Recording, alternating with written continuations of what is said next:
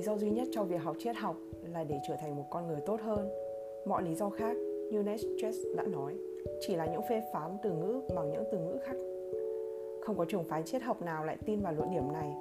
Tức là việc thực quan trọng hơn ý tưởng hơn là trường phái khắc kỷ. Một trường phái triết học Hy Lạp cổ đại ra đời từ thế kỷ 3 trước công nguyên. Seneca, một khắc kỷ gia không can dự chuyện học thuật vào thời La Mã, đã thẳng thắn phát biểu rằng chẳng còn mục đích gì để đọc và học nếu không phải để sống một cuộc sống hạnh phúc. Vậy mà triết học hiện đại lại thiếu đi mục đích này.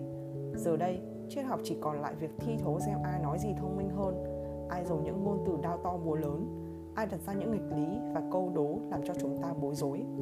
Thật chẳng ngạc nhiên khi chúng ta cho rằng nó thiếu thính thực tiễn, thì bởi nó thiếu thực tiễn thật mà. Cuốn sách này sẽ nói về một thật sự thông thái gần gũi hơn, sự thông thái bắt nguồn từ những cá nhân như Seneca, một con người hết lòng phục vụ tổ quốc, chịu đi đày và lưu lạc, vật lộn giữa những mong muốn và khuyết điểm cá nhân, rồi cuối cùng chết một cách bi hùng trong cố gắng thực hiện hóa lý thuyết của mình. Khác với những triết gia bàn giấy khác, trường phái khắc kỷ quan tâm hơn tới việc sống ra sao. Họ quan tâm tới những quyết định bạn đưa ra, những nguyên nhân sau hành động và những quy luật bạn chọn khi đối đầu gian nguy. Họ quan tâm tới việc bạn làm gì chứ không phải việc bạn nói gì. Triết lý khắc kỷ giờ đây cần thiết hơn bao giờ hết. Họ không tập trung vào những ý tưởng phù du mà tập trung vào những hành động. Bốn phẩm hạnh cao quý của một họ của họ vô cùng đơn giản và thẳng thắn. Trí tuệ, dũng cảm, điều độ và công bằng. Không hề ngạc nhiên khi ta học được những điều tốt đẹp từ chính cuộc đời của các kỳ gia. Việc họ làm nhiều như những triết lý sách vở của họ, việc họ nói gì. Những chân lý được Cato trẻ ghi lại thật sự ít ỏi bởi như một quan chức liên tục dành thời gian trên bàn giấy và chiến trường. Ông chẳng viết được những gì quá dài dòng, nhưng những câu chuyện về cách ông phản tịch và với sự tránh trực và sự vị tha đến đáng ngạc nhiên giữa sự suy dò, suy tàn và sụp đổ của nền cộng hòa dạy ta về triết học dựa của ông nhiều hơn bất kỳ sách vở nào. Tương tự, ta chẳng còn mấy tài liệu của ờ, Diotimus, một khắc kỷ gia thế kỷ thứ nhất trước công nguyên. Nhưng câu chuyện huyền thoại về gian lận thư từ của ông cho thấy ngay cả những chính trực cũng có thể lạc lối một cách dễ dàng như thế nào. Seneca cũng vậy.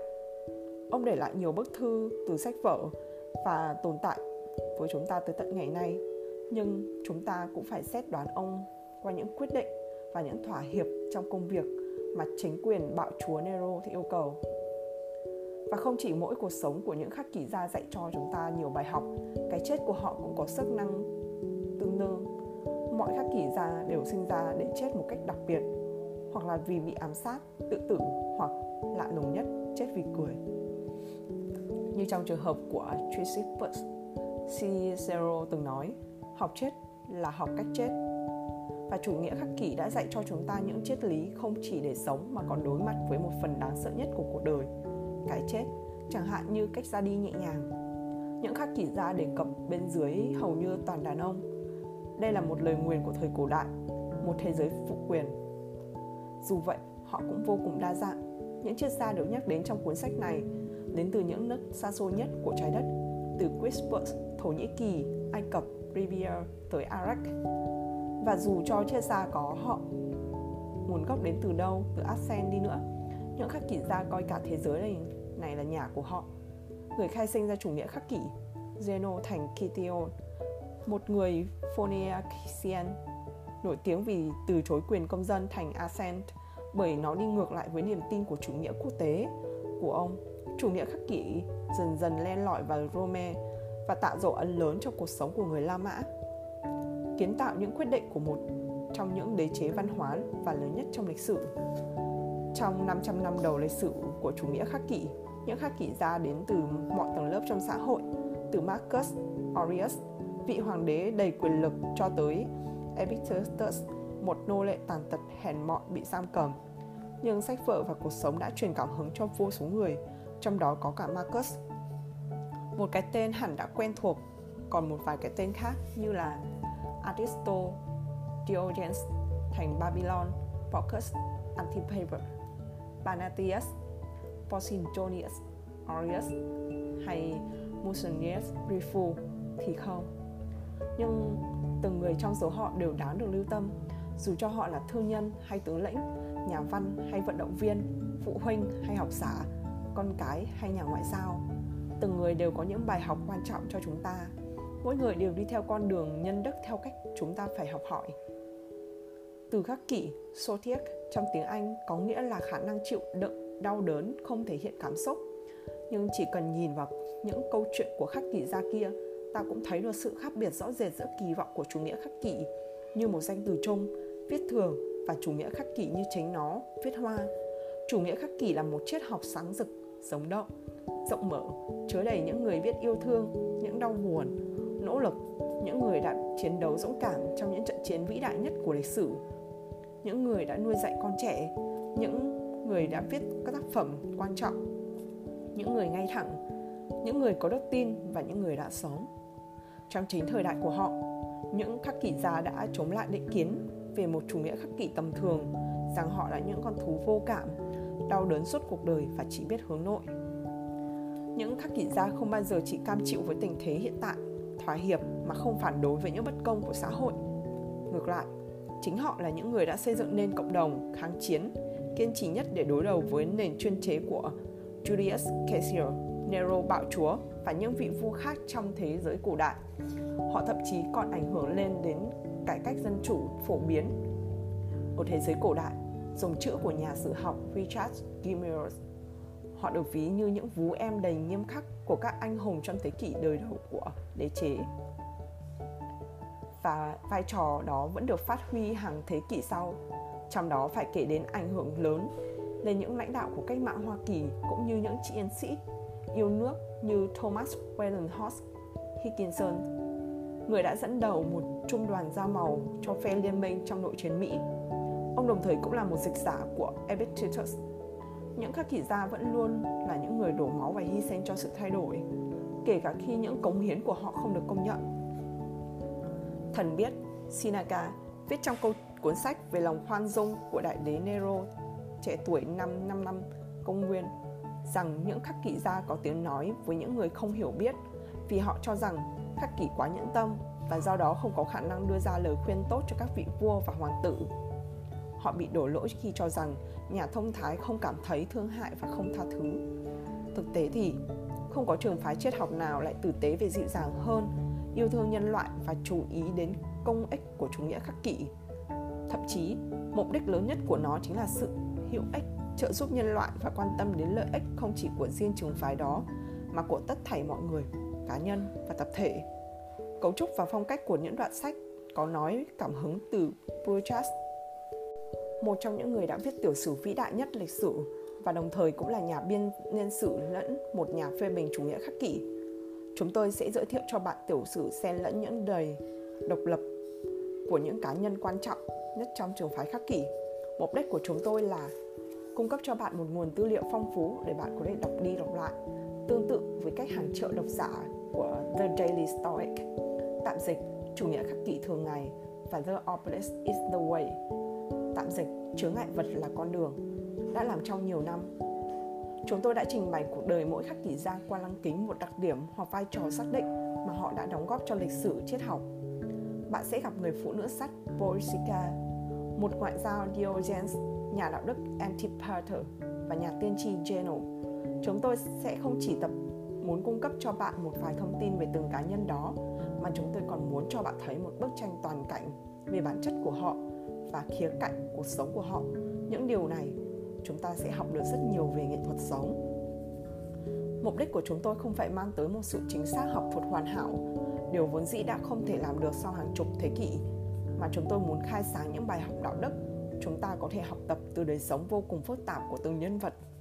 Với những chủ nghĩa khắc kỷ gia đầu tiên, chúng ta nhắc tới là Diogenes Laertius, người được mệnh danh là kẻ gác đêm cho triết học Hy Lạp. Tác phẩm nổi bật của ông, Life of the Eminent Philosophers, tạm dịch cuộc sống của những triết gia lỗi lạc, được Vick viết vào thế kỷ 3, có đôi chỗ mâu thuẫn và đưa ra những tổng hợp vừa có chuyện thật vừa có chuyện hư cấu Tuy vậy, nó vẫn đầy những hiểu biết sâu sắc về những câu chuyện tuyệt đẹp.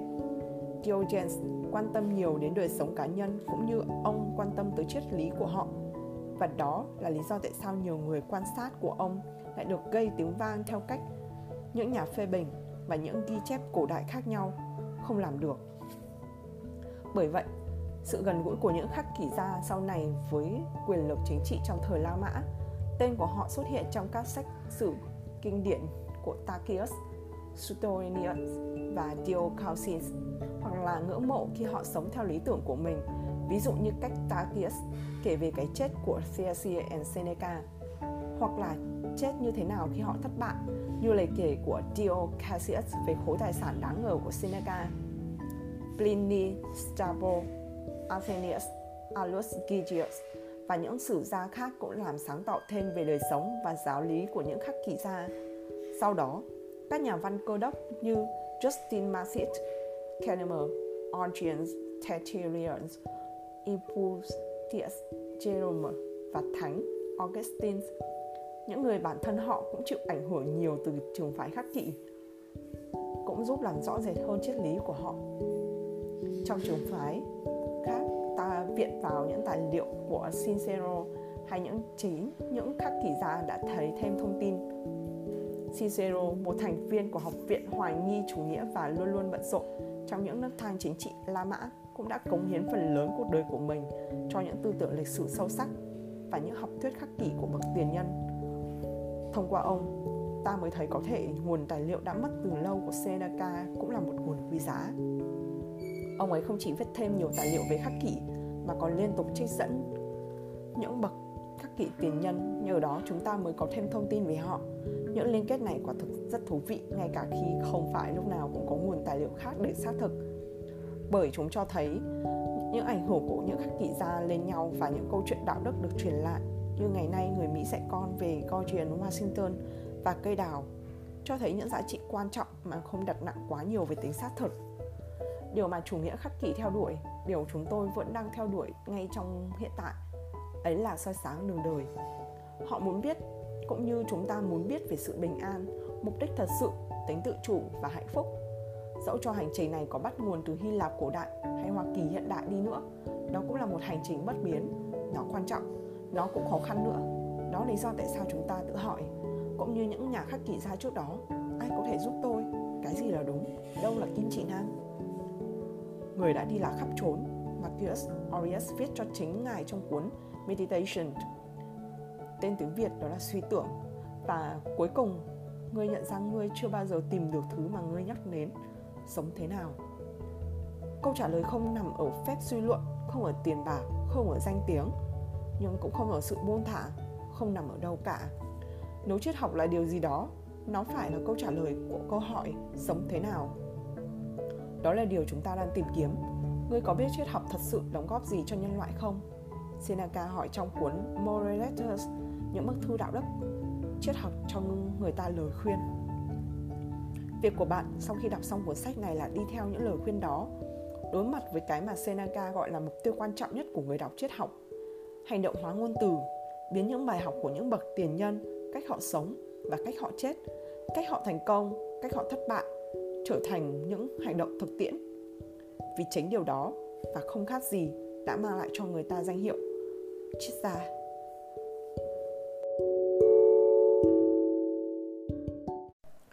Nhà tiên tri Geno chương 1 Năm sinh 334 trước công nguyên, Năm mất 262 trước công nguyên, Quê hương Gideon Kipros. Thích hợp làm sao? Lịch sử của chủ nghĩa khắc kỷ bắt đầu trong gian truân.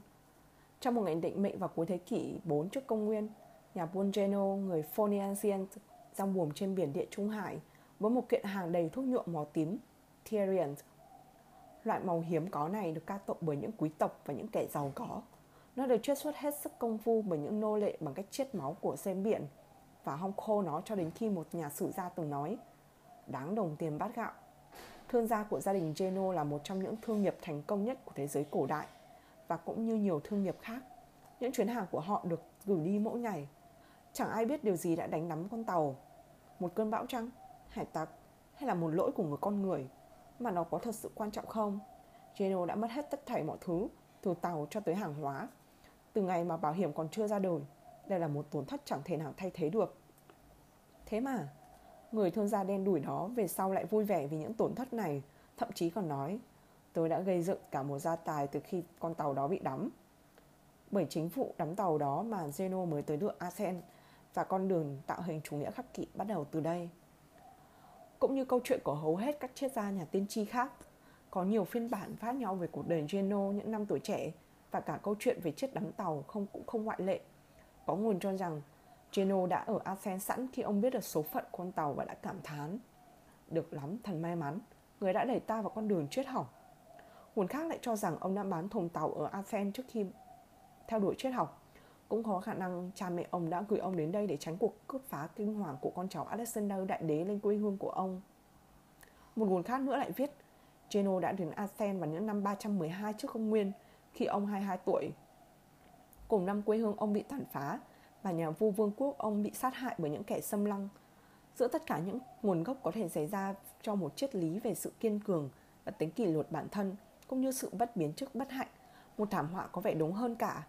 Dù cho điều này có thật sự khiến gia đình Zeno kiệt quệ hay không, một lần đắm tàu đã có thể dễ dàng biến Zeno trở thành một thương nhân trên cạn tầm thường hoặc xa rời gia đình có thể khiến ông trở nên cơ hàn và nghiện rượu. Nhưng ngược lại, Geno đã sử dụng lại chính cái tai nạn đó, biến đổi cuộc đời của chính mình và sống theo một cách khác. Khả năng thích ứng này lại vô cùng phù hợp trong hoàn cảnh đó. Thế giới của Geno khi ông còn nhỏ là một thế giới đầy hỗn loạn. Vào năm 333 trước công nguyên, một năm sau khi ông được sinh ra tại Kithian, một thành phố Hy Lạp trên đảo Kyros, Alexander Đại Đế đã giải phóng thành phố khỏi ách cai trị của người Ba Tư hơn hai thế kỷ tại đây – từ đó về sau, quê nhà của Geno đã trở thành một con cờ giá trị trên bàn cờ chính trị của những đế chế đang tan vỡ, đổi chủ liên tục. Cha của ông, Manius, đã phải điều hướng sự hỗn loạn này theo đúng chủ nghĩa khi đúng nghĩa đen khi ông đi giao thương với công việc với những người khác. Ông phải chạy vạy khỏi cuộc phóng tỏa, phải hối lộ, phải tránh né kẻ thù khi dòng thuyền từ Kipios đến Sidon, từ Sidon đến Terror, từ Terror đến Pyrrhus, thành phố cảng lớn nhất ngoài Asen, rồi quay trở lại. Vậy nhưng ông vẫn làm tròn trọng trách của một người cha đầy yêu thương, luôn mang sách về cho con mình, trong đó có những cuốn sách về Socrates. Việc Geno đã sẽ tiếp bước theo gia đình ra biển lớn buôn màu thuộng. Phoenician là việc đương nhiên. Ông có đầy ước mơ về những cuộc phiêu lưu và của cải. Chúng ta cũng biết rằng ông cao và gầy, lại thêm nước da dám nắng, khiến người ta gọi ông là nhành cây Ai Cập. Tuy nhiên, sau này người ta miêu tả ông có chân to, nhiều mỡ và yếu ớt. Những đặc tính này đã tạo ra vài sự xấu hổ và làm giảm khả năng giao tiếp khi ông lớn tuổi hơn và quen với cuộc sống trên đất liền. Trong khi chúng ta không rõ ràng về tình trạng của Geno lúc ống đến Asen, chúng ta lại có khá nhiều thông tin về thành phố lúc đó. Asen là một thành phố thương mại trù phú hơn 21.000 cư dân trong đó có hơn một nửa đã là những người từ thành bang khác đến. Thành phố có, có số lượng nô lệ đông đảo, phải đến hàng trăm nghìn người. Nơi đây tập trung vào giao thương và được cai trị bởi tầng lớp tinh anh, có giáo dục. Những người có thời gian rảnh và sử dụng thời gian đó để nghiên cứu và tranh luận về những ý tưởng mà đến giờ chúng ta vẫn còn bàn luận. Đây quả là một nơi thích hợp để Geno phát triển triết học của mình – Chúng ta thậm chí còn biết rõ ràng nơi sự khai sáng đó xảy ra, một nơi hiện đại không ngờ đến, một tiệm sách. Một ngày nọ, thảnh thơi sau cuộc giao thương hỗn loạn, ông dảo bước qua các đầu sách trong một tiệm sách, tìm một cuốn sách để đọc. Bỗng, lúc đó ông mới biết hôm nay có một vài cuộc đàm thảo sẽ diễn ra tại đây. Ngồi xuống, ông nghe người ta bàn luận và đọc một loạt sách tác phẩm về Socrates, nhà triết học lỗi lạc đã từng bị xử tử ở Athens hơn một thế kỷ trước người bạn Geno đã quen thuộc bởi cha ông đã giới thiệu về ông khi ông còn bé. Trong một cuộc hành hành trình trước khi con tàu của ông bị đắm, có lẽ do ảnh hưởng của Cerberus mà Geno đã tham vấn cho một tiên tri, hỏi xem ông nên làm gì để sống một cuộc đời tốt nhất. Nhà tiên tri trả lời, để sống một cuộc đời tốt nhất, ngươi phải nói chuyện với người chết. Chắc hẳn trong tiệm sách đó, có lẽ cũng là tiệm sách của cha ông thường lui tới Ông bỗng nhận ra mình đã làm điều bấy lâu nay bằng cách đọc và nghe những lời dạy của Socrates. Bởi chẳng phải đấy mục đích của sách sao? Một con đường để kết nối tri thức của những bậc tiền nhân. Khi người bán, bán sách đang đọc cuốn Memorable của Sophon Geno cảm thấy Như mình được nghe sách đích thân của Socrates giảng bài, chính tại những con đường này chỉ có vài thế hệ trước, câu chuyện làm ông ấn tượng nhất là lựa chọn của Heracles về một người anh hùng đang đứng trước ngã rẽ cuộc đời trong thần thoại Hy Lạp. Heracles phải chọn giữa hai trinh nữ, một người đại diện cho cuộc sống đức hạnh, một người đại diện cho cuộc sống xấu xa, người đại diện cho cuộc sống khổ hạnh, người còn lại đại diện cho sự lười biếng. Nhân vật nhân vật đức hạnh đã nói với chính Geno, chàng phải sử dụng cơ thể như công cụ cho trí óc và phải luyện tập trí óc với mồ hôi và nước mắt. Rồi nhân vật xấu xa lại đưa ra một lời khuyên khác. Cô ta thét lớn, chớ đã, chàng không được tìm đến niềm vui trên con đường, cô ta quá vất vả hay sao? Đến với thiếp, đến với con đường dễ dàng cùng thiếp. Ngã dễ mở ra khu rừng.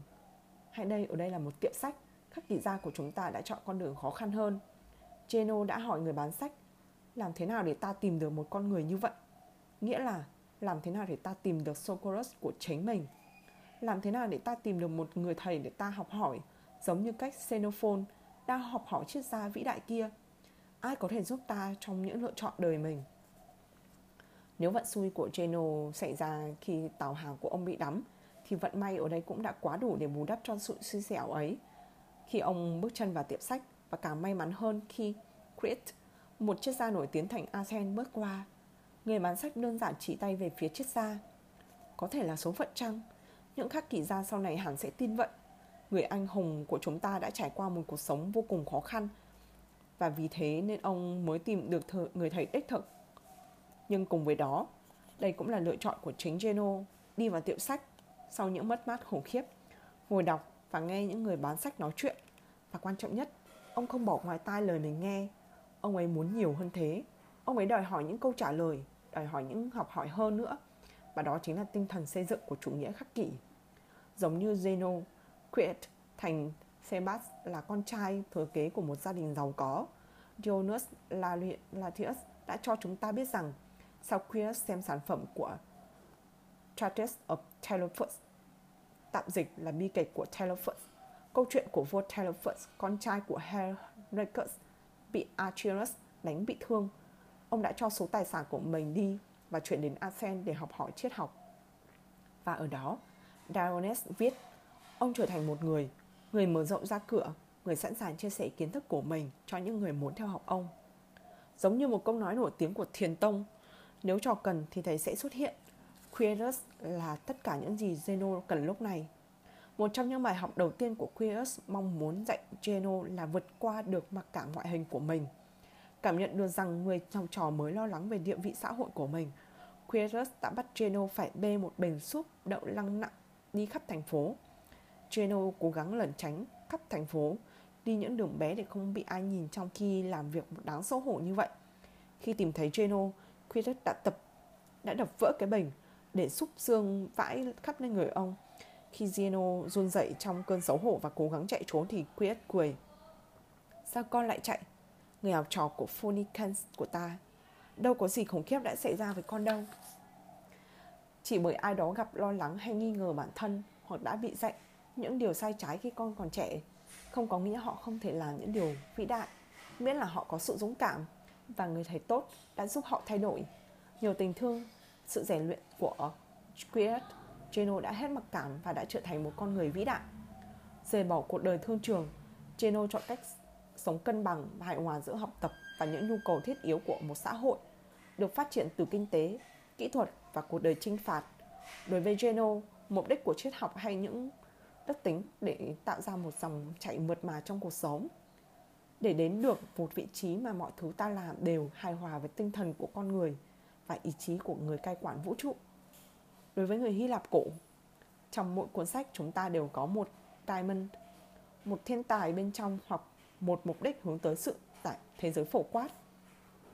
Người hạnh phúc là người giao thoa được sự đồng điệu này giữa cá nhân và thế giới, còn người bất hạnh thì không. Geno nói như vậy.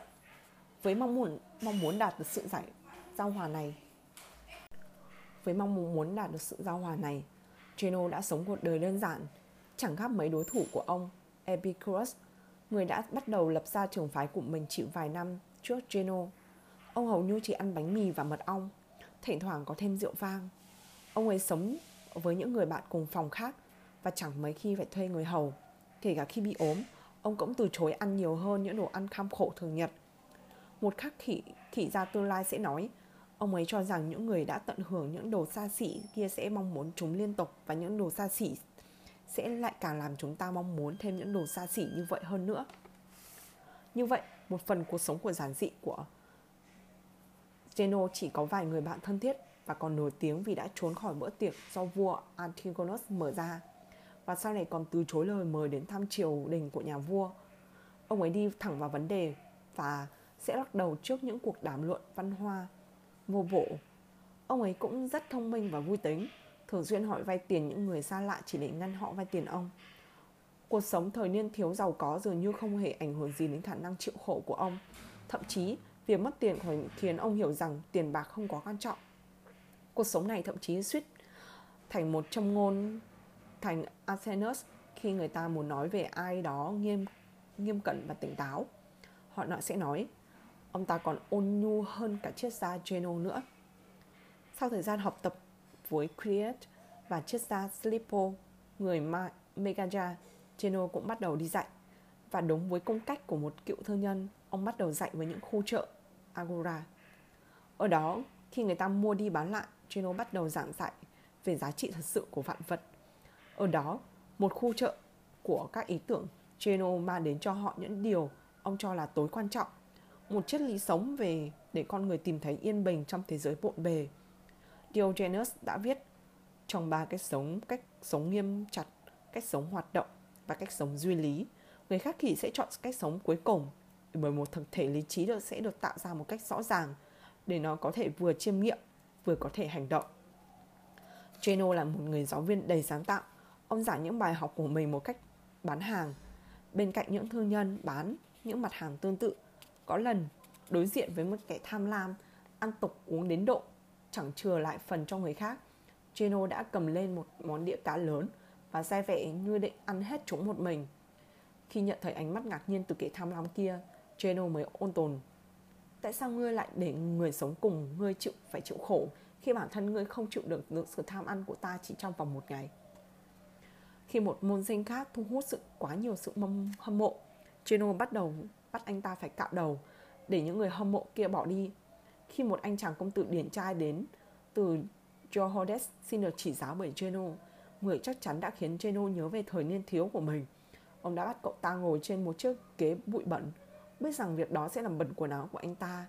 Sau đó, ông ta bắt cậu ta đi kỳ vai cho những người ăn mày trong thành phố, giống với cách Created bắt ông mang súp đậu lăng năm xưa.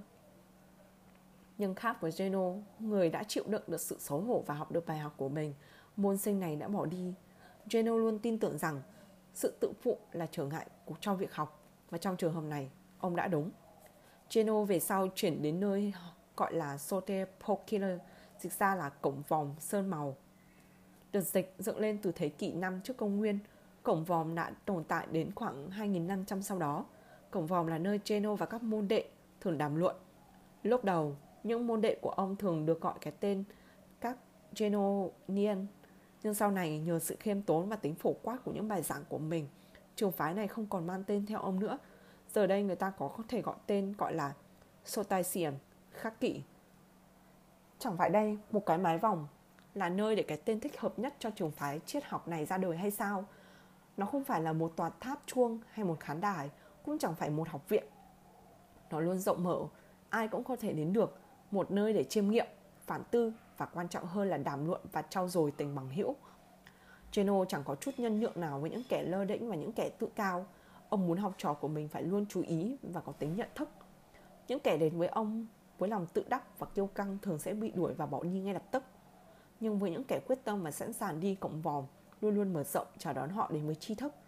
Đáng tiếc thay, chẳng có cuốn sách nào mà Geno còn tồn tại cho đến ngày nay, kể cả các cuốn sách quan trọng nhất của ông, cuốn Jep, Republic, tạm dịch Cộng Hòa, nơi ông đã phản bác lại dành rõ những luận điểm cuốn sách của mình tệ, của uh, cùng tên là Palato. Chúng ta chỉ biết về nội dung cuốn sách từ những người đã đọc nó từ họ, chúng ta biết được những khắc kỷ gia là những người vô cùng đấu tranh trong một khắc kỷ không thể tưởng tượng. Phần nhiều những tư tưởng đó đã bị khước từ bởi những nhà khắc kỷ có phần thực dụng hơn sau này, nhưng những suy tưởng của Geno vẫn để lại một ấn tượng đúng đắn cho tới ngày nay. Đó là chúng ta nên coi toàn bộ nhân loại như một tập thể với một chính sách duy nhất.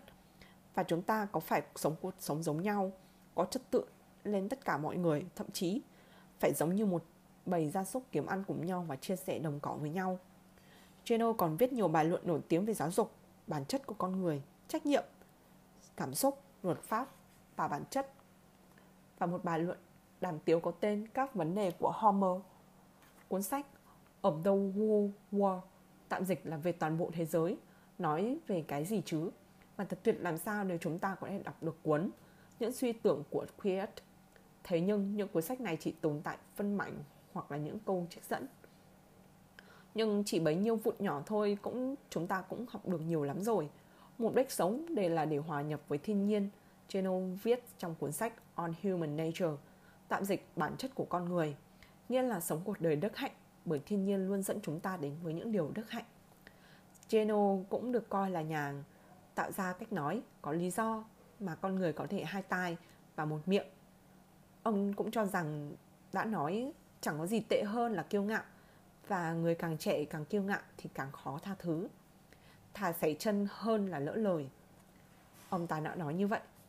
Ông cũng là người đầu tiên đề cập tới bốn đức tính của chủ nghĩa khắc kỷ, trí tuệ, dũng cảm điều độ và công bằng ông cho rằng những đức tính này dù hoàn toàn không thể tách rời nhưng lại khác hẳn nhau và không thể giống nhau được chúng ta không biết rằng Zeno đã viết viết bốn đức tính này trong cuốn sách nào nhưng chúng ta hoàn toàn có thể cảm nhận được sức nặng từ học thuyết đó bởi nó tồn tại mọi quyết định và các tác phẩm của khắc kỵ gia sau này. Khác với nhiều nhà tiên tri khác, Geno được coi trọng và kính ngưỡng ngay cả khi ông còn sống, không có sự bắt bớ, không có sự tức giận của chính quyền. Ông thậm chí còn được tặng cho chìa khóa tường của Athens, được tặng vương miện vàng và một tượng đồng nữa. Tuy nhiên, dù với tất cả sự tôn thờ của Athens dành cho ông biết quê hương là nơi vô cùng quan trọng, sau bao nhiêu ngày quên quyên tiền để mở cửa lại cho nhà tắm quan trọng ở Athens. Ông đề nghị ghi chữ đến từ Kithian Bên tên cạnh của ông lên tên tòa nhà. Dù là một công dân toàn cầu, một người đã sống ở Athens hơn nửa thế kỷ, nhưng ông không, không muốn quên rằng mình đến từ đâu. Bên trong những câu chuyện châm biếm thông minh kia, thứ Geno thật sự quan tâm chính là sự thật. Ông nói khi đưa tay ra, nhận thức cũng giống như thế nghĩa là to lớn và mở rộng không ngừng. Ông đóng tay lại một chút và nói, sự chấp thuận bắt đầu từ một ý tưởng đơn giản như thế. Còn khi nắm tay lại, ông gọi đó là khả năng nhận biết. Đưa bàn tay này lên, bọc bàn tay kia, ông nói gọi đó là kiến thức. Sự kết hợp hoàn hảo này, ông nói, chỉ có những nhà thông thái mới làm được. Khi học với Quirat khi hay khi giao tiếp với người đã chết, thậm chí có thể bắt gặp Socrates nhà như cách nhà tiên tri xưa kia đã tiên đoán Geno đã nhảy múa trong sự không ngoan. Ông đã tìm hiểu nó trong vòng mái vòm của mình với học trò. Đã nghĩ về nó rất sâu sắc. Trên những chặng đường dài và thử nghiệm nó trong các cuộc tranh luận, hành trình hướng tới sự thông thái của ông là một hành trình rất dài, khoảng 50 năm kể từ vụ đắm tàu khi xưa cho đến khi ông qua đời. Câu chuyện đó chẳng đến từ một câu chuyện đó chẳng đến từ một sự hiển linh hay khám phá đơn lẻ nào, mà thay vào đó là sự chăm chỉ. Ông ấy tiến đến tri thức. Từng bước một một đất tính mà tất cả chúng ta phải có khi đọc và luyện tập. Hạnh phúc đến từ những điều nhỏ bé. Ông nói rồi quay xuống. Nhưng thật sự chẳng có gì là quá nhỏ bé cả. Cũng như cái chết của nhiều triết gia khác những lời kể về cái chết của Geno khiến chúng ta tin tưởng rằng nhưng dù sao cũng có dạy cho chúng ta một bài học. Ở tuổi 72, một ngày nọ, khi rời khỏi mái vòng, ông bị vấp ngã và gãy ngón tay Lúc nằm trên đường đất Dường như ông đã quyết định một việc hệ trọng. Ông cho rằng số mệnh mình đã tận Và đây là một thông điệp về điều đó. Đám đấm lên đất Ông trích lời nói của nhà thơ, nhà soạn nhạc Timotheus Người sống trước ông hàng thế kỷ. Ta tự nguyện đi đây Tại sao lại gọi ta? Rồi Geno nín thở cho tới lúc ông từ trần. Chương 2 Princess Tông Đồ. Năm sinh 330 trước công nguyên. Năm mất 220 trước công nguyên, quê hương Assos. Có thể Quincus đã đến Athens trong hoàn cảnh cùng cực giống như Geno, chiếc gia mà ông đã phụng sự suốt đời, nhưng cuộc đời của họ lại hoàn toàn khác nhau. Nếu Geno sinh ra trong một gia đình giàu có và đã được sắp đặt sẵn để trở thành một thương gia, Quintus đến với thành phố nhỏ đến từ bên Agrius, giờ đây là bờ bắc Tây Thổ Nhĩ Kỳ. Chẳng mang theo gì ngoài một truyền thống thiếu học cho Aquisto đã mở trường đầu tiên của ông tại đây gần 20 năm trước khi Quintus ra đời. Khác với Geno, Quintus đã gặp phải một tai họa ngẫu nhiên gì để đưa ông tới triết học. Ông đến Asen trong hoàn cảnh túng quẫn, chẳng có gì ngoại trừ danh tiếng là một tay đấm giỏi. Chẳng biết điều gì đã đưa ông đến đây, nhưng ta có thể hình dung được lý do tại sao một thành phố lớn luôn thu hút những cậu trai trẻ. Cơ hội Chỉ với vài ngày lương trong túi, Winters đã bắt đầu chuyến hành trình của mình để học tập và làm việc. Nhưng lúc đầu hầu như chỉ là làm việc thôi. Winters đã tìm mọi cách để sống sót, trong đó có việc nhận những nghề nghiệp chẳng mấy ai nhận, như là sách nước tưới vườn cho những gia đình có vườn cần tới cây. Người ta nhìn ông rách nước từ buổi đêm nhiều đến nỗi người ta gọi ông là thằng chở nước, hay gọi là Forestus. Trong tiếng Hy Lạp, Forestus có nghĩa là người sách nước từ giếng lên, mà nghe cũng giống tên của ông là Quintus nữa. Ta chẳng biết tại sao Quintus lại gặp Geno, nhưng có lẽ nhiều phần là thông qua chris người thầy mà ông đang theo học. Cái hay ở đây là ngay cả khi xây dựng danh tiếng của một người triết gia tài năng, ông vẫn tiếp tục lao động nặng, học vào ban ngày và đi làm vào ban đêm. Khi người dân Athens nghi ngờ thu nhập từ lối sống tàn tiện và công việc vất vả của Quintus, họ đưa ông đến trước tòa án để hỏi xem ông kiếm sống như thế nào. Ông đã vô cùng sẵn sàng đưa ra hai nhân chứng. Một người đàn ông là chủ khu vườn ngày nào cũng ông cũng xách nước cho và một người phụ nữ đã thuê ông xay hạt giống. Chẳng những Quintus được xá tội, ông còn được tặng thưởng thêm 100 đồng. That's much. Một loại tiền cổ của người Hy Lạp vẫn được còn sử dụng cho đến trước khi được thay thế bằng đồng euro vào năm 2002. Hơn gấp nhiều lần số tiền có lúc mới đến Athens. Số tiền thưởng kia như là lời nhắn nhủ của ông, của các bô lão tới cư dân trong thành bang, rằng chúng ta có nhiều người cần lao như thế này hơn. Thế mà đến nhiều thế kỷ sau chúng ta vẫn chẳng thể nào có đủ người như vậy. Có một sự nghiêm túc không thể nhầm lẫn được trong đạo đức làm việc của Quintus. Và tại sao lại không nhỉ? Vì cuộc sống cũng giống như triết, nó đòi hỏi chúng ta phải cống hiến và làm việc liên tục.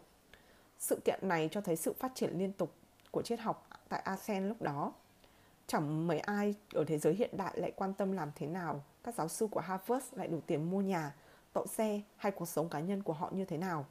Nhưng ở Athens vào thế kỷ 3 trước công nguyên thì khác. Những nhà tư tưởng cấp tiến này đã trở thành một phần gì đó hơn là những tri thức cộng công, cộng đồng. Họ là những ngôi sao bất kể bất kể hành động của họ, dù nhỏ hay dù lớn, đều được quan sát và chú ý, thích thú. Những lời nói dí dỏm của họ được truyền từ người này sang người khác, như cách chúng ta chia sẻ các thông tin ở trong thế giới hiện đại vậy. Ngay cả khi những danh tiếng đó Quintus vẫn không từ bỏ những công việc cần lao của mình ông thậm chí còn từ chối những món quà vật chất lớn từ các nhà tài trợ kể cả từ vua Ortigus II Contenas của thành Macedonia, người sẵn sàng trả tiền để ông quay về chủ tâm và học viện học tập. Đối với Quintus, công việc và triết học không phải hai điều đối nghịch. Ngược lại, nó là hai mặt của đồng xu, hai mục đích tương hỗ và bổ khuyết lẫn nhau. Trong cuối, tên tiếng Việt nó là phía đông vườn địa đàng của John Steinbeck, Lee, một nhân vật xuất chúng của trường phái khắc kỷ, đã được hỏi tại sao anh ta chọn lại làm người hầu. Lee trả lời, đây là công việc hợp nhất đối với một chiếc xa. Nó dễ dàng, nó im lặng, nó cho phép anh ta chú ý tới người khác. Nó cho phép anh ta thời gian để suy nghĩ. Như mọi nghề nghiệp khác, nó cho phép anh ta thời gian để tôi luyện công sức. Sau nhiều thế kỷ, tư tưởng này đã mất đi cấp độ, cấp thời của nó, nhưng nó vẫn lưu lại một tư tưởng đáng để nói theo. Bất kể việc tốt gì cũng phải đều là việc cao quý, dù khiêm tốn đến đâu. Và có khi còn đáng ngưỡng mộ hơn nếu bạn bỏ qua vị trí xã hội của bạn để theo đuổi một bạn điều bạn là thật sự đam mê. Và đó là điều mà xảy ra đối với Quintus. Một vị vua từng hỏi tại sao ông vẫn đi sách nước. Câu trả lời cũng tương tự. Chẳng lẽ sách nước là việc duy nhất tôi làm hay sao? Chẳng lẽ tôi không không đào? Chẳng lẽ tôi không tưới nước vào cây? Hay làm bất cứ việc gì khác vì tình yêu triết học? Quintus yêu công việc tương đương với triết học. Thực vậy, đó là từ người cổ đại dành ra miêu tả một con người chăm chỉ với nghề nghiệp của mình. Đó là Philoponia tình yêu công việc nghĩa đen đó là sự cống hiến sự sâu xương tủy trong công việc lao động chân chính tất nhiên không chỉ vì tiền mà còn là trao dồi bản thân nữa. Orpheus, tác giả thời đại của Augustus, vị hoàng đế La Mã đầu tiên, giải thích điều quan trọng nhất đối với Quintus trong việc xây dựng bản thân. Tất cả nhân loại ai ai cũng có những xung đột trong đức hạnh. Như Quintus nói, giống như một câu thơ, khi chỉ mới viết một nửa, hoàn toàn vô nghĩa khi chưa hoàn thành. Nhưng nó sẽ rất giá trị khi đến khi hoàn thành. Điều gì đã đưa người đàn ông cần lao này đến với triết học? Chúng tôi không rõ. Phải chăng ông đã biết về triết học từ bé vì lớn lên gần ngôi trường của Aristotle? Phải chăng một trong những khách hàng giàu có của ông đã cho ông mượn cuốn sách? Hay khi trưởng thành, ông lại muốn tìm hiểu một điều gì đó khác trong cuộc sống?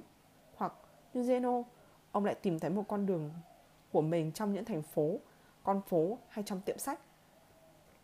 Lời kêu gọi tìm về ý nghĩa của cuộc sống có thể đến với bất cứ ai trong chúng ta vào bất cứ thời điểm nào.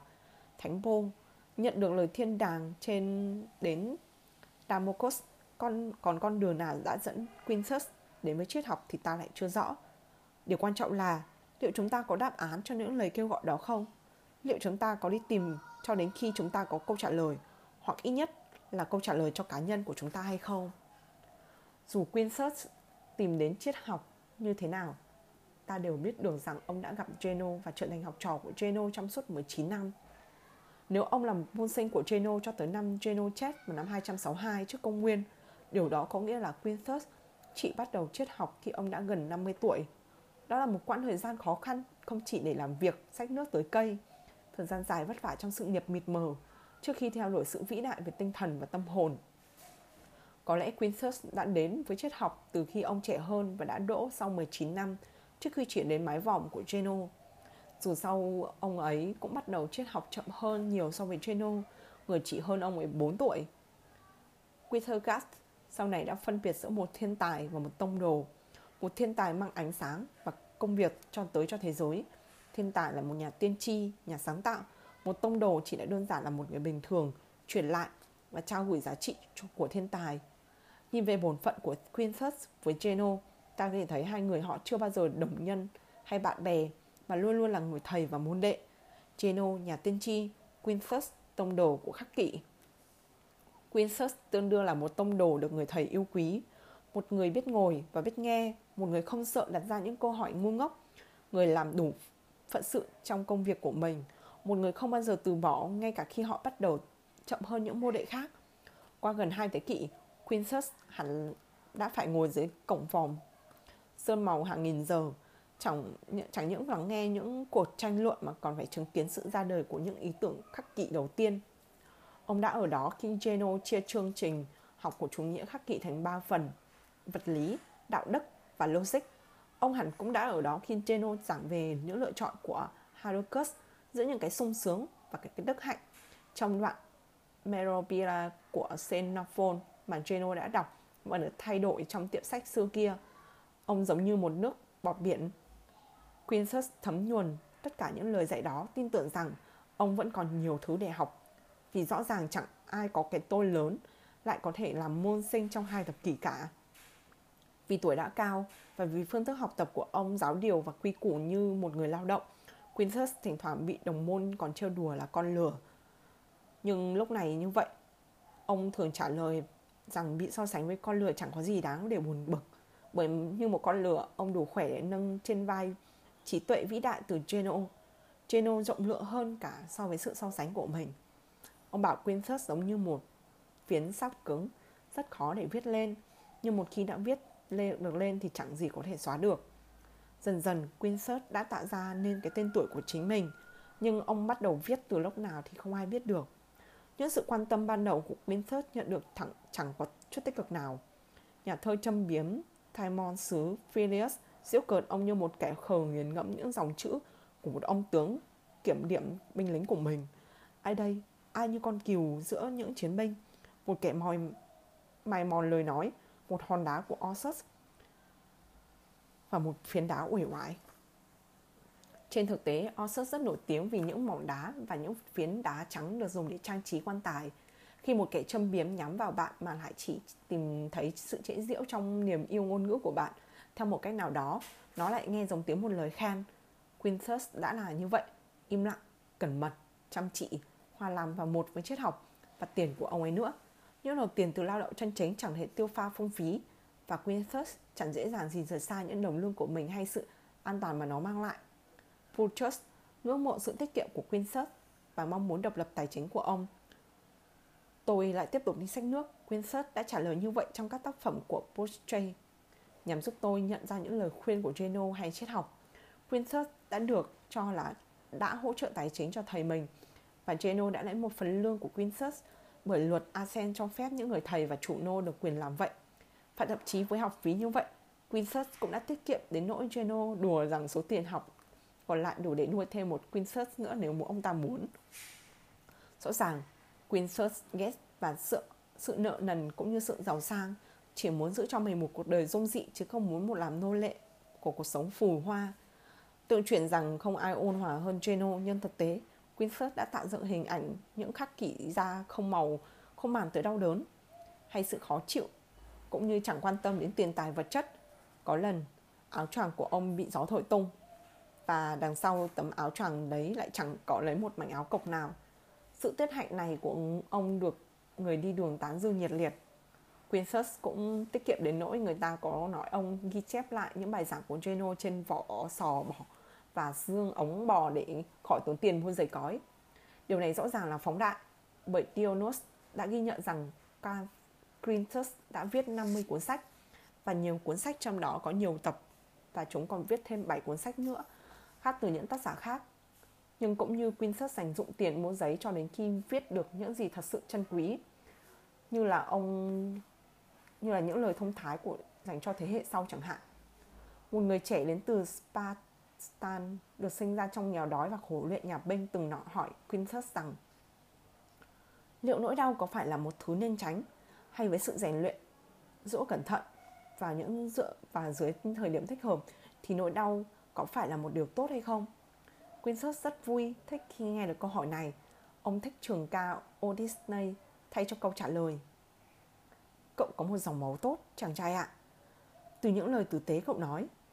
Với Quintus, sự đau khổ là một điều tốt đẹp nếu nó được dùng như một cách hướng tới sự đức hạnh và cuộc đời của ông chính là minh chứng rõ nhất Ông chưa bao giờ nhượng bộ hay sợ hãi trước khó khăn và vất vả. Thậm chí, có vẻ ông còn chủ động tìm kiếm chống dưới con mắt vừa sự ngạc nhiên vừa kính phục của thành bang. Điều quan trọng là ý chí và sức mạnh. Nó đến từ đâu? Với Quintus, chúng ta nên phấn đấu để trở nên mạnh mẽ với bốn đất tác tính mà Geno đã nói. Bây giờ, sức mạnh và sự bền bỉ này, nếu chúng nằm trong những thứ rõ ràng và được tồn tại được lâu đài, lâu dài, thì đấy là sự khôn ngoan, wisdom. Nếu nó nằm trong sự chịu đựng thì đó chính là sự kiên cường. Khi về với sự xứng đáng đó được gọi là công lý. Và khi lựa chọn hoặc từ chối ấy là sự điều độ. Ngắn gọn mà nói thì đó là can đảm công bằng điều độ và trí tuệ.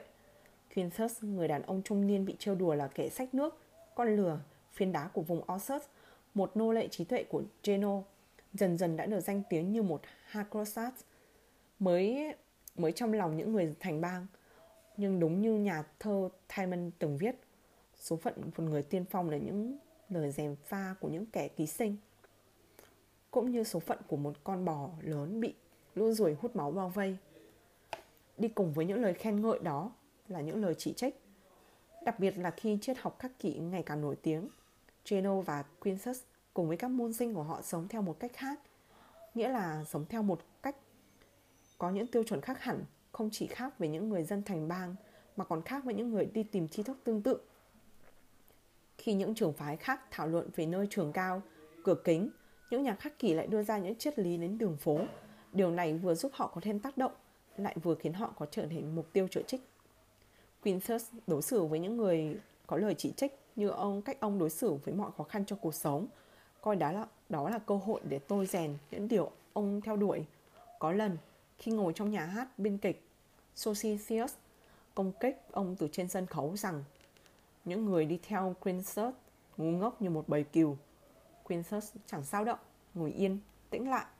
Điều này khiến cho những khán giả xem kịch không đấu ngưỡng mộ tới nỗi họ nổ ra những tràng vỗ tay và tính kỷ luật của ông. Thậm chí khiến biên kịch Socius phải phải lùi thủi khỏi sân khấu. Khi Socius xin lỗi ông sau buổi sau diễn, Quintus dễ dàng chấp thuận nói rằng những người vĩ đại hơn ông đã từng bị chỉ trích nặng nề hơn nhiều và thật ngớ ngẩn biết bao nếu ông bị sao động bởi những lời nói nho nhỏ ấy. Điều này chẳng có gì đáng ngạc nhiên với những người quen biết Quintus bởi ông luôn là những người có tiết hạnh cao nhất. Những gì mà một số người gọi là hèn nhát hay quá cẩn trọng, Quintus sẽ cho rằng đó là sự tận tâm và tin rằng đó là lý do chính khiến ông hiếm khi gặp sai lầm. Chẳng có gì lạ thường khi thấy ông tự kiểm điểm với những lỗi nhỏ nhất của mình hoặc tự chửi mắng bản thân khi đi trên đường phố của Athens. Khi Aristo vùng Quirinus xem Aristo kẻ khiêu chiến, hỏi ông rằng ông đang nói chuyện với ai thế? Quintus chỉ đơn giản cười và đáp với một ông với một lã già đầu bạc và chẳng có tí hài hước nào. Kiểu tự trò chuyện này là một phương pháp thực hành cốt lõi của những nhà khắc kỷ. Và không phải lúc nào nó cũng dành dành cho những mục đích tiêu cực. Có lần, Quintus tình cờ nghe được một người đàn ông đang nói chuyện với chính mình và đã tốt bụng nói cho người đàn ông đó Cậu không cần phải nói chuyện với một người xấu đâu. Nói như vậy có nghĩa là một người phải luôn biết tiết chế những nhưng không bao giờ dằn vặt bản thân có vẻ như tính tiết kiệm và đạo đức của ông cũng là những triết lý tương tự ông rất cứng rắn, mạnh mẽ, ông vững vàng. Nhưng ông không bao giờ là một người tự trừng phạt bản thân. Sự hài hước của nhà khắc kỵ ít được coi trọng.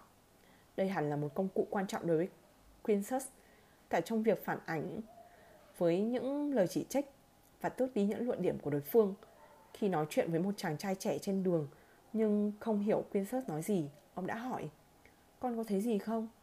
Dĩ nhiên là con thấy, chàng trai đáp. Thế tại sao con lại không chẳng thấy? Là con đang thấy cái gì nhỉ? Khi chủ nghĩa khắc kỷ phản ánh, phản bác lại Aquilos một người phê bình mẫn cảm, phản bác lại những ý niệm về trách nhiệm của chủ nghĩa khắc kỷ. Quintus lại bảo vệ ông ta, nói rằng thực chất ông ấy đang sống một cuộc đời đầy trách nhiệm. Khi Orcreus nghe vậy, ông ta nói, tôi chẳng dễ bị lay động bởi những lời đãi bôi ông đâu. Ông Quintus liền đáp, đúng, nhưng khi tôi khen ông tôi cũng nói rằng lý thuyết và thực hành của ông khác xa nhau xuyên suốt lịch sử những khắc kỵ gia liên tục dùng những câu nói hài hước vô hại này như một cách để tránh bị phản nàn hay đổ lỗi và cũng để tỏ tường về những lời nói phải đi với hành động.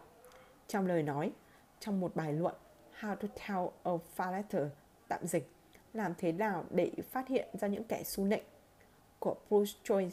Ông nói rằng Aquilos đáp lại hành động đáng trọng của Quintus bằng cách đuổi học một môn sinh tên là Paton vì đã dám làm một câu thơ chế nhạo Quintus và không cho Paton vào lại lớp cho đến khi cậu xin lỗi Quintus.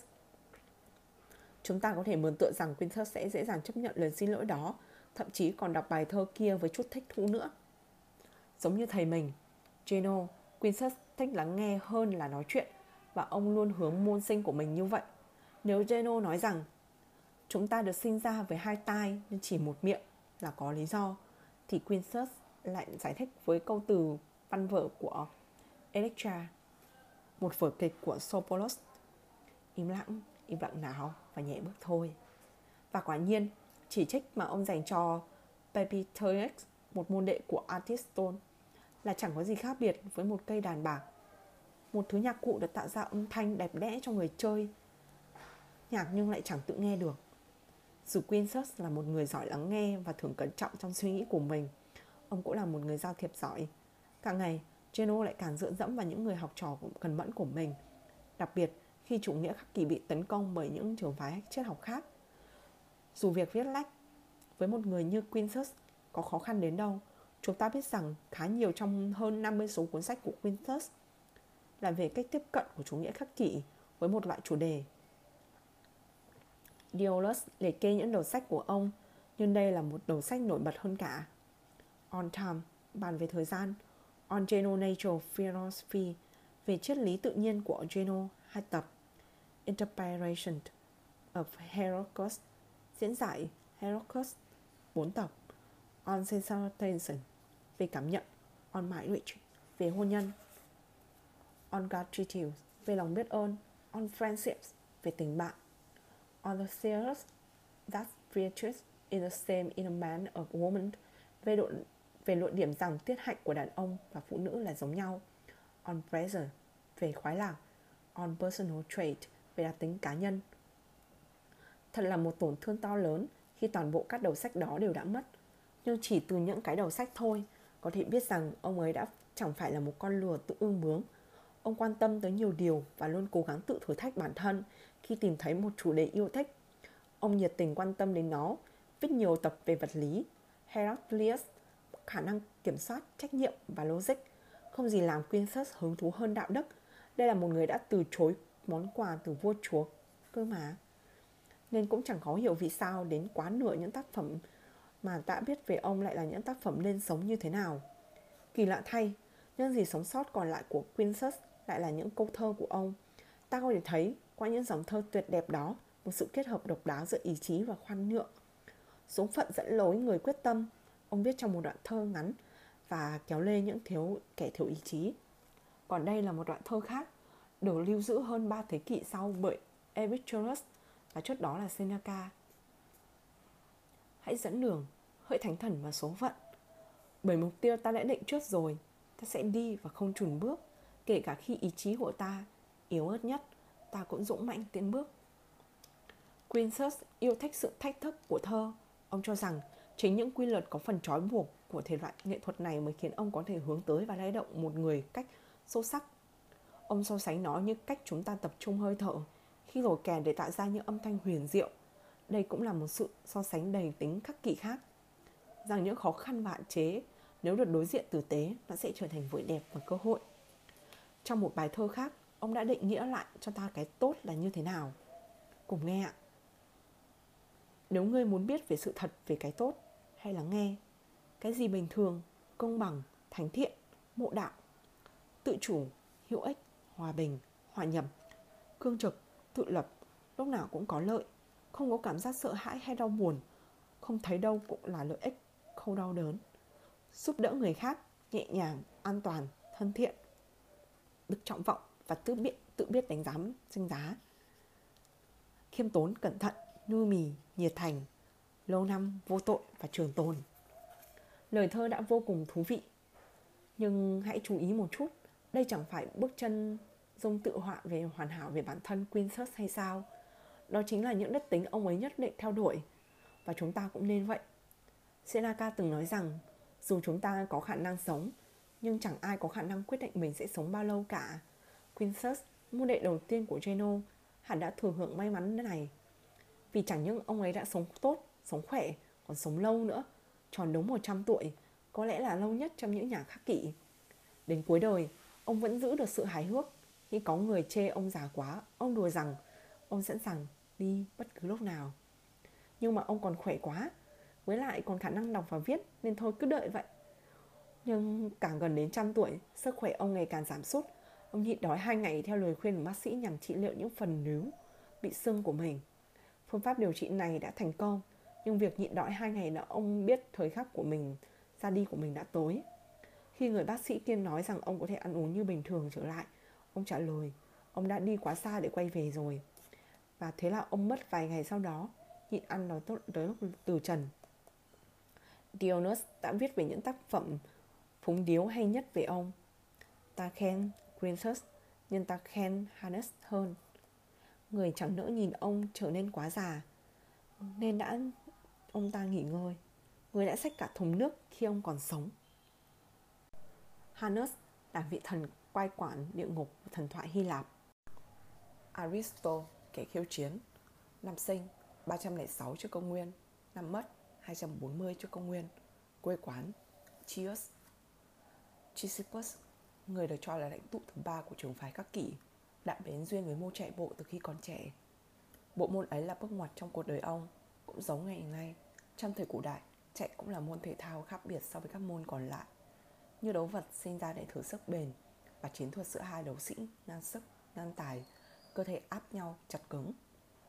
Như ném bóng hay phóng lao, yêu cầu người chơi phải có kỹ thuật và biết cách phối hợp, khoảng cách sẽ là quyết định kết quả.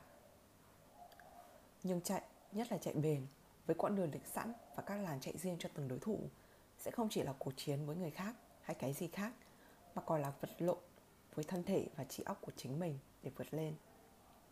Có gì liên quan giữa triết học và việc chạy? Chẳng gì cả. Vậy có mối liên hệ nào không giữa khắc kỷ thứ triết học về sức bền bỉ và sức mạnh nội tại vượt qua giới hạn bản thân và dùng tiêu chuẩn chính mình đề ra để nhìn nhận bản thân vào một cuộc chạy bền. Chúng có điểm chung rất sâu sắc, nhất là đối với người thanh niên trẻ tuổi Chrysippus, sinh ra ở thành phố cảng Soli thuộc Cilicia. Anh chàng này sắp bước vào cuộc chạy đua Olympic đầu tiên có tên là Dolichos, quan chạy dài 3 dặm mà ngày nay không còn tồn tại nữa. Dolichos không phải là một đường vòng dài chạy 3 dặm như một đường xuyên quốc gia hiện nay hay thậm chí là một sự kiện đường đua như 5.000m mà nó gồm 24 chiều dài sân vận động được thực hiện gần như là giống chạy nước rút trên sân bóng rổ. Không có để hình dung, tư duy các kỷ đã hình thành vượt trong Chrysippus khi ông thuộc mạng chạy tới chạy lui, vừa cố để vượt đối thủ, vừa gắng sức tự thuyết phục mình tiếp tục tiến lên mặc dù cho lồng ngực phì phò thở và não bộ đòi nghỉ ngơi. Khi ông chen lên dẫn đầu đoàn chạy đua, đó là lúc trong đầu ông thay nghé một lý thuyết khôn khổ về đạo đức. Thứ sau này sẽ dẫn lối, soi đường cho chính ông và cho tương lai của trường phái khắc kỷ. Trên đường chạy, các vận động viên phải cạnh tranh và cố sức giành chiến thắng. Chrysippus nói, nhưng họ sẽ không bao giờ được ngáng chân hay đẩy ngã đối thủ. Trong đời sống cũng vậy. Theo theo đuổi những điều hữu ích thì không sai, nhưng trong khi theo đuổi mà dìm người khác xuống thì là không chính trực nhưng hẳn phải nhờ đến những ngày dài tập chạy băng qua đồng vùng đồng bằng ven biển quê hương ở Sicilica, nơi ngày nay là miền nam Thổ Nhĩ Kỳ, mà Chrysippus mới có sự chuẩn bị để đối mặt với thách thức trong đời, đào luyện nên sự bền bỉ cả về thể chất lẫn tinh thần mà triết học đòi hỏi. Thật vậy, cũng như nhiều các kỹ gia sống thời hậu Alexander, cuộc chiến Chrysippus hiếm khi được yên bình, Sicilia luôn là mục tiêu của những cuộc vây bắt, chém giết. Gia đình ông chạy từ vùng Charles tới Soli hòng lánh nạn. Suốt cuộc lại rơi vào một cuộc bắt bớ khác. Mọi tài sản giá trị bị tịch thu vào kho bạc của một trong các cựu tướng dưới thời Alexander. Cũng giống như Zeno, Việc mất tài sản lại tạo nên chút may mắn bởi chính nó đã đẩy Chrysippus tới con đường triết học. Rủi ro ấy cũng đưa ông tới Athens. Giờ đây quê nhà chẳng còn mấy cơ may, Lại thêm nỗi lo những gì còn sót lại. Cũng vào tay chế độ độc tài, nên cũng giống như người đi trước là Quintus. Gippius rời quê hương, kiếm tìm điều gì đó tốt đẹp hơn. Qua hàng thế hệ, Athens không chỉ thu hút những con người Hy Lạp tài năng, thông minh nhất tới theo đuổi triết học, nó còn là trốn dừng chân cho những kẻ mất quyền công dân, những kẻ đã khách kiệt và những tâm hồn lạc lối. Chrysippus giống loài, giống các tiền bối Zeno và Quintus, là những kiểu người trên hợp lại. Chúng ta không biết được chính xác khi nào ông đặt chân tới vùng đất thủ phủ của học thuật và thương nghiệp. Nhưng khi ông tới nơi thì là những thành tiệu của Geno hay Quintus đã được thiết lập vững chắc rồi. Triết học và danh tiếng của họ đã loan tỏa khắp Hy Lạp. Chàng thanh niên Chrysippus 17 tuổi 18 tuổi đến Athens. Chẳng biết Geno khi đó có còn sống không nhưng các môn sinh nhắc tới ông trong một cuộc đàm luận. Thấy ông trong mọi cuốn sách và tư tưởng mà họ tiếp thu. Rõ ràng Chrysippus, cái tên có nghĩa là ngựa vàng, mang tâm thế và năng lượng của một thế hệ nhiệt huyết. Khối năng lượng này hơi gọn nhẹ bởi chúng ta được biết ông có thân hình nhỏ bé dựa trên bức tường chân dung tặng bởi người con trai ông là Ariston Sion. bức tượng từng được đặt ở phía tây bắc tòa Agora của Athens gần mái vòm của Stola theo lời Diogenes, bức tượng nhỏ tới nỗi bị che khuất hoàn toàn bởi một con ngựa và có triết gia khác nói đùa rằng ngựa vàng lại bị chính một con ngựa thường qua mặt. Bức tượng của ông đã tồn tại đủ lâu để được Borges viết về nó năm vào năm 100. Không chỉ cho ta biết vóc của người vị triết gia, chữ khắc trên đó còn có nghĩa Aristoteles dành tặng thứ này cho người chú Chrysippus người tháo gỡ những nút thắt của ngôi trường. Những nút thắt đó là gì? Triết gia Quintus thừa nhận những nhiều lời phê bình từ các thi sĩ và những kẻ chế nhạo ông, nhưng không phải vì ông không được yêu thích. Khắc kỷ, trong quá trình phát triển của nó, tất sẽ trở thành mục tiêu của chỉ trách và nghi ngờ. Có thể tưởng tượng tình hình lúc đó với đủ các trường phái triết học, những người theo gót Epicurus, theo Plato, theo Aristotle, họ cãi nhau như thể họ là tôn giáo ai cũng hăng khăng con đường của mình dẫn tới Chúa Trời. Quintus chỉ đáp trả lời bằng vài lời châm chọc và vẻ im lặng như sắt đá. Khi các kỷ mới chỉ là mấy ý tưởng trong đầu Geno hay những lời dạy từ Quintus, có lẽ vậy là đủ. Nhưng sẽ đến lúc trường phái này cần được binh vực. Các học thuyết của nó cần phải được củng cố, các giáo lý cần được định nghĩa và hệ thống hóa. Nếu có mâu thuẫn, kể cả trong tác phẩm của hai vị cha đẻ, thì cũng phải làm rõ. Ngoài ra, các kỳ còn phải cũng phải đối diện với các thử thách của Aristotle cũng như những người được Aristotle khuyến khích thách thức đó. Chúng ảnh hưởng sâu đậm tới tương lai của khắc kỷ. Ta có Dionysius, kẻ phản bội. Xuất phát là một nhà khắc kỷ, xong lại gia nhập một trường phái nghịch có quan điểm rằng sống là để vui thú. Rồi lại có Helios, một môn sinh của Geno, nhưng trái với người thầy, ông cho rằng kiến thức quan trọng hơn đạo đức. Những tiếng nói ấy va chạm vào nhau, chất vấn với nhau, mâu thuẫn nhau.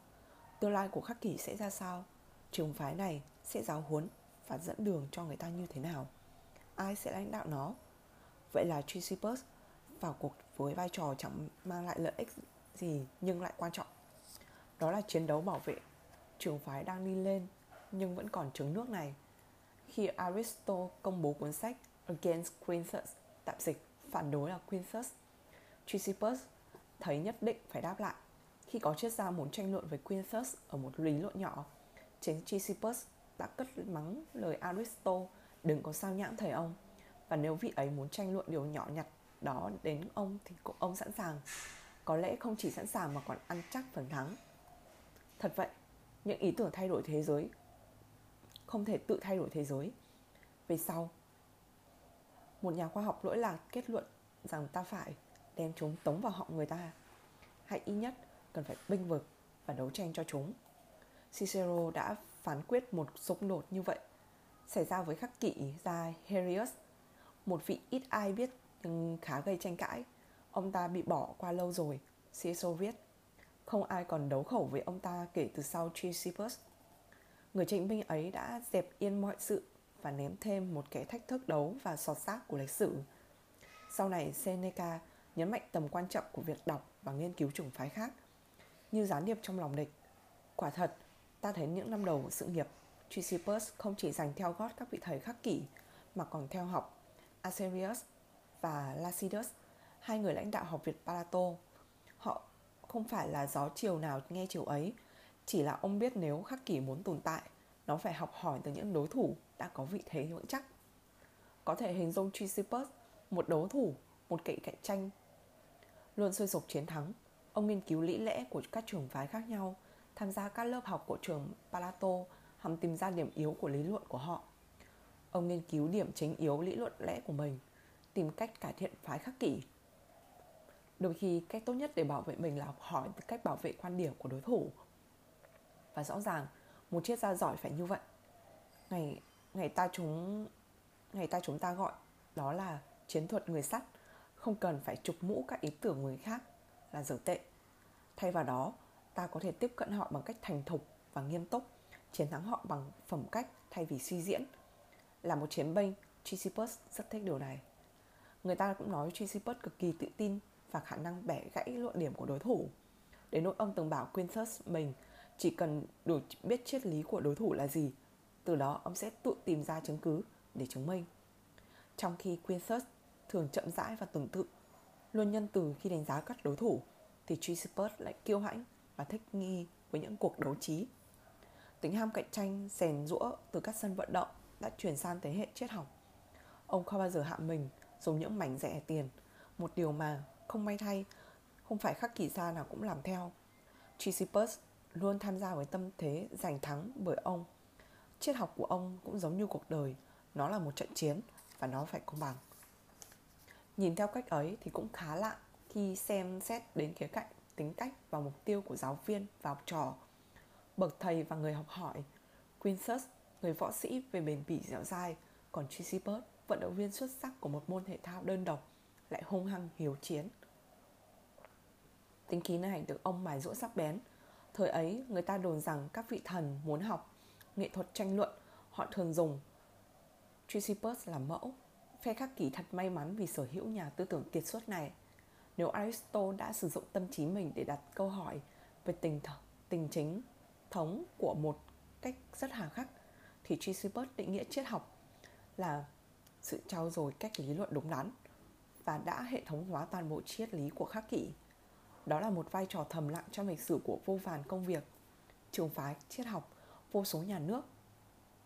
Người sáng lập thì phải có lòng kiên kiên gan và sự lạc lỗi. Còn những kẻ thế tục, những người trẻ hơn, chuẩn bị tốt hơn, có nền móng hơn sẽ phải biết những nút thắt, phần thừa thãi và những điểm mâu thuẫn mà người sáng lập để lại.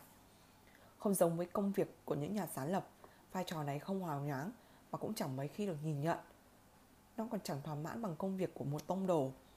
Những người trực tiếp truyền bá kinh sách, nhưng chắc chắn nó có một vị trí quan trọng nhất. Lịch sử phái khắc kỷ đã lặng lẽ thừa nhận điều này và thực tế đã lưu sự thật này trong những câu nói nổi tiếng của thời cổ xưa về Chrysippus. Nếu không có Chrysippus thì sẽ không có khắc kỷ. Khi Quintus mất năm vào 230 trước công nguyên, Chrysippus đã 49 tuổi, trở thành người lãnh đạo thứ ba của các kỵ. Nhiệm vụ đầu tiên của ông là diễn giải sáng tỏ lời dạy của những vị tiền nhiệm. Không chỉ vậy, phải truyền bá chúng rộng rãi. Trong khi Geno và Quintus chỉ ngồi truyền dạy ở Stopoika, Chrysippus đã tìm tới sân đấu Oneno, một địa điểm hòa nhạc. Ông là người đầu tiên giảng bài ngoài trời tại tùng cây của Lyceum, ngôi trường mà người thầy Aristotle đến học. Gọi là các Pepatis những người theo trường phái của Aristotle. Có thể thấy, một thợ săn và một vị chiến binh, ông rất thích mang thông điệp của mình đi thẳng vào trại dịch. Trong khi Quintus thích sử dụng sức mạnh của thơ ca và thường xuyên viện tới phép loại suy, ẩn dụ hay văn vần để truyền đạt, thì trong cả bài giảng lẫn bài luận của ông, Chrysippus lại thường xuyên giảng bằng những lý lẽ hợp lý, chỉn chu, kèm minh chứng chuẩn xác Ông nổi tiếng với niềm đam mê và tính nhạy bén trong tranh luận. Ông lại hiếm khi để các luận điểm được yên. Ví dụ như sở thích thảo luận liên tục về cùng một chủ đề. Như thế, ông nổi danh với những người có nhiều sáng tạo về mảng logic, để lại một di sản sách vở đáng ngưỡng mộ. Các tác phẩm của ông có tới con số là 705 cuốn, trong đó có sấp xỉ 300 cuốn bản về logic. Qua những tựa đề được Diogenes liệt kê, có thể thấy tới hơn 20 tựa sách có thể chỉ viết về liar agreement tạm dịch biện luận kẻ dối trá, chứ danh. Khi một kẻ nói dối phát ngôn, ta sẽ không đòi đời nào tin hắn, nhưng liệu ta có thể tin một kẻ luôn luôn nói dối khi hắn bảo điều tôi đang nói là dối trá? Nếu hắn nói dối thì phát ngôn trên đều là đúng. Nhưng nếu tôi cha chấp nhận hắn nói đúng thì rõ ràng hắn không phải là kẻ luôn luôn nói dối. Một trong những tác phẩm logic, logical question, tạm dịch, những câu hỏi về logic đã được tìm thấy chôn vùi cùng những bản giấy cói tại Herculaneus, một trong những thư viện của trường phái học Epicurus thuộc sở hữu của Philodomus. Có nhà văn cổ đại nhận xét tầm quan trọng của Chrysippus với địa hạt logic cũng giống như Homer đối với thơ của ca vậy. Ông có say mê văn học và thơ phú tới nỗi làm chúng mờ nhạt cả danh tiếng về logic. Trong một tác phẩm, Chrysippus trích dẫn nhiều câu vở kịch của Media của Euripides đến nỗi người ta đùa rằng ông trích đoạn nguyên vẹn vở kịch. Tác phẩm đó được gọi là Media phiên bản Chrysippus. Họ nói, trên thực tế, ông thách trích lời người khác đến độ trong một số tác phẩm của mình, lời lẽ của ông người đó còn nhấn chìm chính lời của ông. Các nhà phê bình nói những đoạn trích ấy thật là ngoại lai, nhưng cũng chẳng thể coi Chrysippus thực sự yêu thích việc chia sẻ và là ý tưởng của người khác, những nhà tư tưởng khác và những kịch tác gia xuất khác sắc. Danh tiếng của ông được nâng cao nhờ sự khiêm nhường khi tham khảo nhiều nguồn khác nhau để bảo vệ luật điểm. Nhưng ông có thật sự khác biệt đến vậy so với Quintus hay những khắc kỷ gia còn lại. Có thể nói, Chrysippus quá khiêm tốn, rất chăm chỉ và không màng danh lợi. Được biết ông sống rất cần kiệm, chỉ nuôi đúng một người hầu. Cô hầu gái kể rằng trong cuộc marathon trí tuệ của Tracy Bird, ông luôn cố gắng viết đều đặn mỗi ngày, ít nhất 500 dòng. Ông từ chối nhiều lời mời, kể cả từ các nhà vua, chỉ vì chúng ảnh hưởng đến việc viết. Ít khi nào ông chịu ra ngoài trừ khi để giảng dạy. Người ta nói rằng ông kháng ngại những cuộc đợi gỡ đông người. Và nếu đi thì cũng im lặng suốt buổi. Cô hầu gái nói ở tiệc rượu, thứ duy nhất, duy nhất sai là hai chân hai chân vị triết ra có thể hiểu đấy là vị dấu hiệu hiếm hoi cho thấy ông đang thưởng thức bữa tiệc có lần người ta trách ông vì ông không hòa cùng đám đông Đi nghe Aristo giảng, ông chỉ trả lời ngắn. Nếu tôi quan tâm tới đám đông thì chẳng học triết học làm gì. Nếu không hẳn Chrysippus từ bỏ mọi lạc thú hay tiền bạc chỉ là ông nghi ngờ việc ham muốn hay thèm khát bất cứ thứ gì. Một người thông thái có thể tận dụng mọi thứ đời trao cho người ông ta và cũng với cô lốc chẳng ham muốn thứ gì. Mặt khác, ông nói chẳng cần cho kẻ ngốc cái gì vì anh ta đâu thật sự biết sử dụng chúng. Vậy mà anh ta lại muốn có mọi thứ. Không có định nghĩa nào hay hơn về khắc kỷ. Sở hữu nhưng không ham muốn, thưởng thức nhưng không cần nó. Niềm tin này đã giải phóng và khiến Chrysippus độc lập. Ông không hề bàn tán không hề bán tác phẩm hay đòi được trả tiền mới tư vấn. Với mong muốn triết học không trở nên rẻ mạt, ông cũng chẳng vay hay cho ai vay tiền. Diogenes khi ghi chép không có tác phẩm nào của Chrysippus để tặng cho một vị vua. Nhiều vị đương thời nói việc ông quá ngạo mạn, nhưng đó là bằng chứng ông thực đúng triết lý của mình. Cheno và Quintus có nhận tiền từ các nhà vua, còn Chrysippus chẳng còn một sự bảo hộ nào. Đã nhận tiền của nhà vua, ông nói thì phải chiều lòng họ. Ông không cầm tiền của ai, nên cũng không ai có quyền bắt ông phải làm gì. Sự độc lập về tư tưởng, niềm say mê, những nguyên tắc trí tuệ, lòng nhiệt thành trong lao động, trí óc rõ ràng là cắt đỡ tính tốt. Nhưng như bao điều khác, chúng ta có thể thấy gây nên sự quá đà. Càng thông minh hơn, ta càng dễ đắm đuối chính ngôn từ và suy nghĩ của mình. 300 năm sau, Epictetus, người thấy các học trò của mình vất vả và không hiểu nổi Chrysippus viết gì, phát biểu khi một kẻ khoe khoang rằng hắn ta hiểu và diễn dịch được tác phẩm của Chrysippus, hãy nhắc bản thân rằng nếu Chrysippus mà không viết lách quá tối nghĩa thì hắn cũng chẳng có gì để khoe đâu. Vì lỡ sách vở khổng lồ của Chrysippus đã tất là gần hết, chỉ còn khoảng 500 bản trích nhỏ lượm là từ trong những người khác. Thật khó để đánh giá ông viết tệ cỡ nào. Tuy nhiên, kể cả có được viết rất tệ thì tư tưởng của ông vẫn vững bền và được truyền bá rộng rãi kể cả sau khi ông mất. Yêu công việc là thế, nhưng Chrysippus cũng là người đàn ông của gia đình. Ông cho gọi các con trai và chị gái mình tới nhà. Aristoceron và Phileocores cho chúng ở lại và coi sóc chuyện học hành của các cháu. Ông đặc biệt thân thiết với Aristoceron và đề tặng cháu ít nhất hơn 30 tựa sách. Aristoceron cảm ơn người chú không chỉ bằng một bức tượng và bia khắc mộ trên ông chú. Ông còn viết hẳn một trang sách để nhớ tưởng vị triết gia này. Dù là hình mẫu người cha điển hình, tính cách hiểu thắng của Chrysippus vẫn khá rõ ràng. Một người mẹ từng hỏi ông ra rằng bà nên tin tưởng giao con mình cho thời nào. Ông đáp ngay, chẳng có giáo viên nào giỏi hơn chính ông, bởi kể cả nếu có họ, họ cũng là đồng môn của ông mà thôi.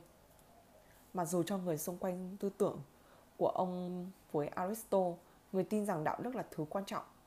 Họ có nhiều quan điểm tương đồng hơn họ nghĩ. Polistray cho rằng mọi điều Chrysippus viết đều chẳng vì mục đích nào ngoài phân định cái đúng, cái sai. Với họ, mục đích tối thượng là sống có phẩm hạnh. Như đã nói ở trên, vì là vận động viên chạy nên Chrysippus cũng phát triển một triết lan triết lý về thể thao, thượng võ. Ông biết kể cả khi các vận động viên đua tranh nhau, cố gắng thành quán quân, sẽ luôn có một thứ tình anh em giữa những kẻ thù ấy, dù anh ta tài năng hay yếu kém nhất. Tad Beren, một học giả kinh điển, gọi đó là hành vi phi tấn công kiểu Chrysippus, một thứ dựa vào tính chất tương đồng của mỗi chúng ta. Đây không phải là đóng góp duy nhất của vị triết gia trong lĩnh vực này. Một trong những thành tựu đạo đức của ông là phát triển tư tưởng khắc kỷ gọi là sympathia, xây dựng từ tư tưởng của Geno rằng tất cả chúng ta đều thuộc một khối cộng đồng, từ đó khuyến khích người ta suy ngẫm về sự kết nối giữa người với người, cũng như việc ta đều là công dân của vũ trụ. Giá như những bên đối nghịch, với nền hà khắc non trẻ suy nghĩ về điều này đúng hơn, giá họ nhận ra rằng chẳng có kẻ thua, chẳng có kẻ thắng, nơi tất cả mọi người đều là bầy bạn. Rõ ràng bọn họ đồng ý với nhau ở những luận điểm lớn, suýt nữa họ đã tránh được bao nhiêu là vấn đề. Như vậy, họ có thể thành trở thành tấm gương tốt hơn cho chúng ta ngày nay. Có một điều mỉa mai là lời khen tuyệt vời nhất cho Tracy Bird đến từ Cranaeus, một người theo thuyết Parato hoài nhi Kẻ đã trở thành cái gai lớn nhất trong mắt của trường phái khắc kỷ cho đến rất lâu sau khi ông ta chết. Không chỉ tin rằng có Tracy sẽ chẳng có khắc kỷ nào, ông còn nói nếu Tracy không tồn tại, tôi cũng không tồn tại. Những lời chân thành nhất thường chứa đựng những lời đùa cợt.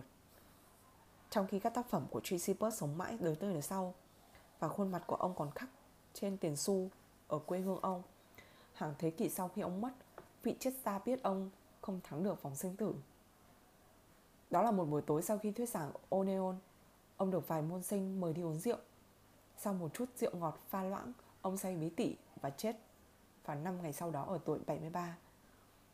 Nếu đây đúng là cách Tracy Bush chết, đó đúng là minh chứng cho hình ảnh một người đàn ông cực kỳ nghiêm túc với cuộc đời và công việc. Cuối cùng chết chỉ vì nhỡ dành ra một buổi tối hiếm hoi, tạm ngưng suy nghĩ, viết lách. Chuyện đó có thể đúng, nhưng chết thì chán thật. Người khác nói cái chết của Tracy Bird trông ngươi hơn nhiều người và lời kể này có thể minh chứng cho tính hạn chế hưởng lạc của khắc kỷ. Họ thuật lại rằng Tracy Bird đang ngồi bên hiên nhà thì có một chú lừa lẻ loi dạo dạo qua vườn nhà ông và bắt đầu ăn cỏ. Tracy Bird thấy cảnh đó đặc biệt hài hước, ông cười phá lên ha hạ. Cho con lừa này chút rượu để nó nhắm với quả sông đi. Ông gọi vành ông gọi với sang người chủ con vật rồi càng cười ngặt nghẽo hơn và chết. Nếu chuyện này là thật, đây chính là người sáng lập khắc kỷ thứ hai không chết trong lúc tranh luận sôi nổi hay đang viết cật lực. Điều ông dành cả đời để làm mà ra đi trong tiếng cười và tận hưởng niềm vui nhỏ bé cũng không tệ chút nào nhỉ? Aristo kẻ khiêu chiến. Năm sinh 306 trước công nguyên năm mất 240 trước công nguyên. Quê quán Trias đây là chương 4 ạ khá dễ dàng để nhận định rằng toàn bộ khắc kỷ gia đều chia sẻ chung một ý tưởng tương tự, khá dễ dàng cho rằng những triết gia thời đầu như Geno hay Quintus và những môn sinh đầu tiên của họ là biểu tượng về tình đồng đội và tình anh em. Dù sao thì đó cũng là một ngôi trường với lời tuyên ngôn thẳng thắn rằng đức hạnh sẽ dẫn đến hạnh phúc và từ đức hạnh ta cũng có thể sống cuộc sống tốt hơn. Khắc kỷ đã dạy ngay từ đầu rằng chúng ta phải sống hòa hợp với thiên nhiên. Vậy mâu thuẫn bắt đầu từ đâu? Câu trả lời là đương nhiên là từ mọi nơi. Ví dụ, thế nào là đức hạnh và tự nhiên? Định nghĩa của ai mới đúng? Sách vở của ai là tốt nhất? ai mới là người kế tục Geno như những người sáng lập ra trường phái khắc kỷ và những người truyền bá rằng đức hạnh là cao quý hơn tất thảy. Lịch sử cho chúng ta một câu trả lời khá rõ ràng. Đầu tiên là Quintus, sau đó là Chrysippus. Dù sao vẫn còn nhiều ẩn số. Lịch sử viết ra đã bỏ qua những kẻ đối lập, bất đồng chính kiến. Cuối cùng thì chẳng có hoạt động nào mà không có đối lập. Tất cả những hoạt động của con người đều mang những luồng ý kiến khác nhau và khắc kỷ cũng không phải là một ngoại lệ. Chẳng có gì đáng ngạc nhiên khi biết rằng đã có những phát sao được vung lên giữa những triết gia cũng bình thường như trong lịch sử học thuật nói chung. Một trường phái tôn trọng, lý trí và sự gan dạ, lòng dũng cảm và ý thức đúng sai sâu sắc sẽ tự nhiên thu hút những môn sinh có tư tưởng mạnh mẽ, không thích nhượng bộ hoặc thỏa hiệp. Ngôi trường càng nổi tiếng thì khả năng chuyện đó càng xảy ra cao. Không ai thể hiện điều đó rõ như Aristotle, môn sinh gây tranh cãi, người đã gần như thay đổi lịch sử triết học khắc kỷ Mặc dù Quintus là môn sinh của Geno chọn làm người truyền thừa vào năm 262 trước công nguyên, Aristo cũng là môn sinh đầy hứa hẹn và chủ động hơn triết gia sách nước kia rất nhiều. Aristo kể chọc đầu vùng Trias, con trai của Miltiades, có biệt danh là nhân ngư. Vì cách hùng biện đầy thuyết phục có thể dẫn khán giả lầm đường lạc lối. Nhân ngư là một sinh vật truyền thuyết trong thần thoại Hy Lạp, những kẻ được cho là sử dụng tiếng hát của mình làm mê muội thủy thủ một biệt danh thích hợp nữa có thể gọi Aristo kẻ khiêu chiến, bởi ông luôn đặt ra những câu hỏi hạ thấp và bất đồng với rất nhiều triết lý ban đầu của khắc kỷ, bao gồm cả những quy tắc trong cuộc sống hàng ngày. Seneca đã tường thuật lại cuộc tranh biện giữa Aristotle và Quintus sau khoảng 3 thế kỷ trong câu chuyện kể về một người bạn thân là Lucilius. Cách Seneca miêu tả lại rõ ràng như thể có nhà sử học nào đó đã viết lại sự khác biệt giữa các nhà lập quốc Hoa Kỳ trong việc nhân quyền – Thế nội dung tranh luận là gì? Đó là về vai trò của các giới luật hoặc các quy tắc thực tế để hướng dẫn trong việc ra quyết định hàng ngày. Các giới luật về những hành vi, hành xử trong hôn nhân, trong nuôi dạy con cái và cả trong việc đối xử với nô lệ. Các giới luật về các hành vi khi anh em của bạn làm bạn tức giận hoặc làm thế nào để đáp lại lời xúc phạm của một người bạn và làm thế nào khi có những tin đồn không tốt về bạn. Những giới luật này tưởng chừng như những quy tắc vô hại, thậm chí còn có ích nữa. Nhưng với Aristotle, đó là những quy tắc khô khan, dẫn người ta vào con đường học thuộc lòng cả cuốn sách để đối mặt với cuộc sống. Ông ấy gọi nó là mấy lời khuyên từ lũ đàn bà. Ông cho rằng sự giỏi giang của một tuyển thủ phóng lao trong kỳ Olympic đến từ việc luyện tập và thực hành, chứ không phải là học về điểm phóng và nhớ những quy tắc.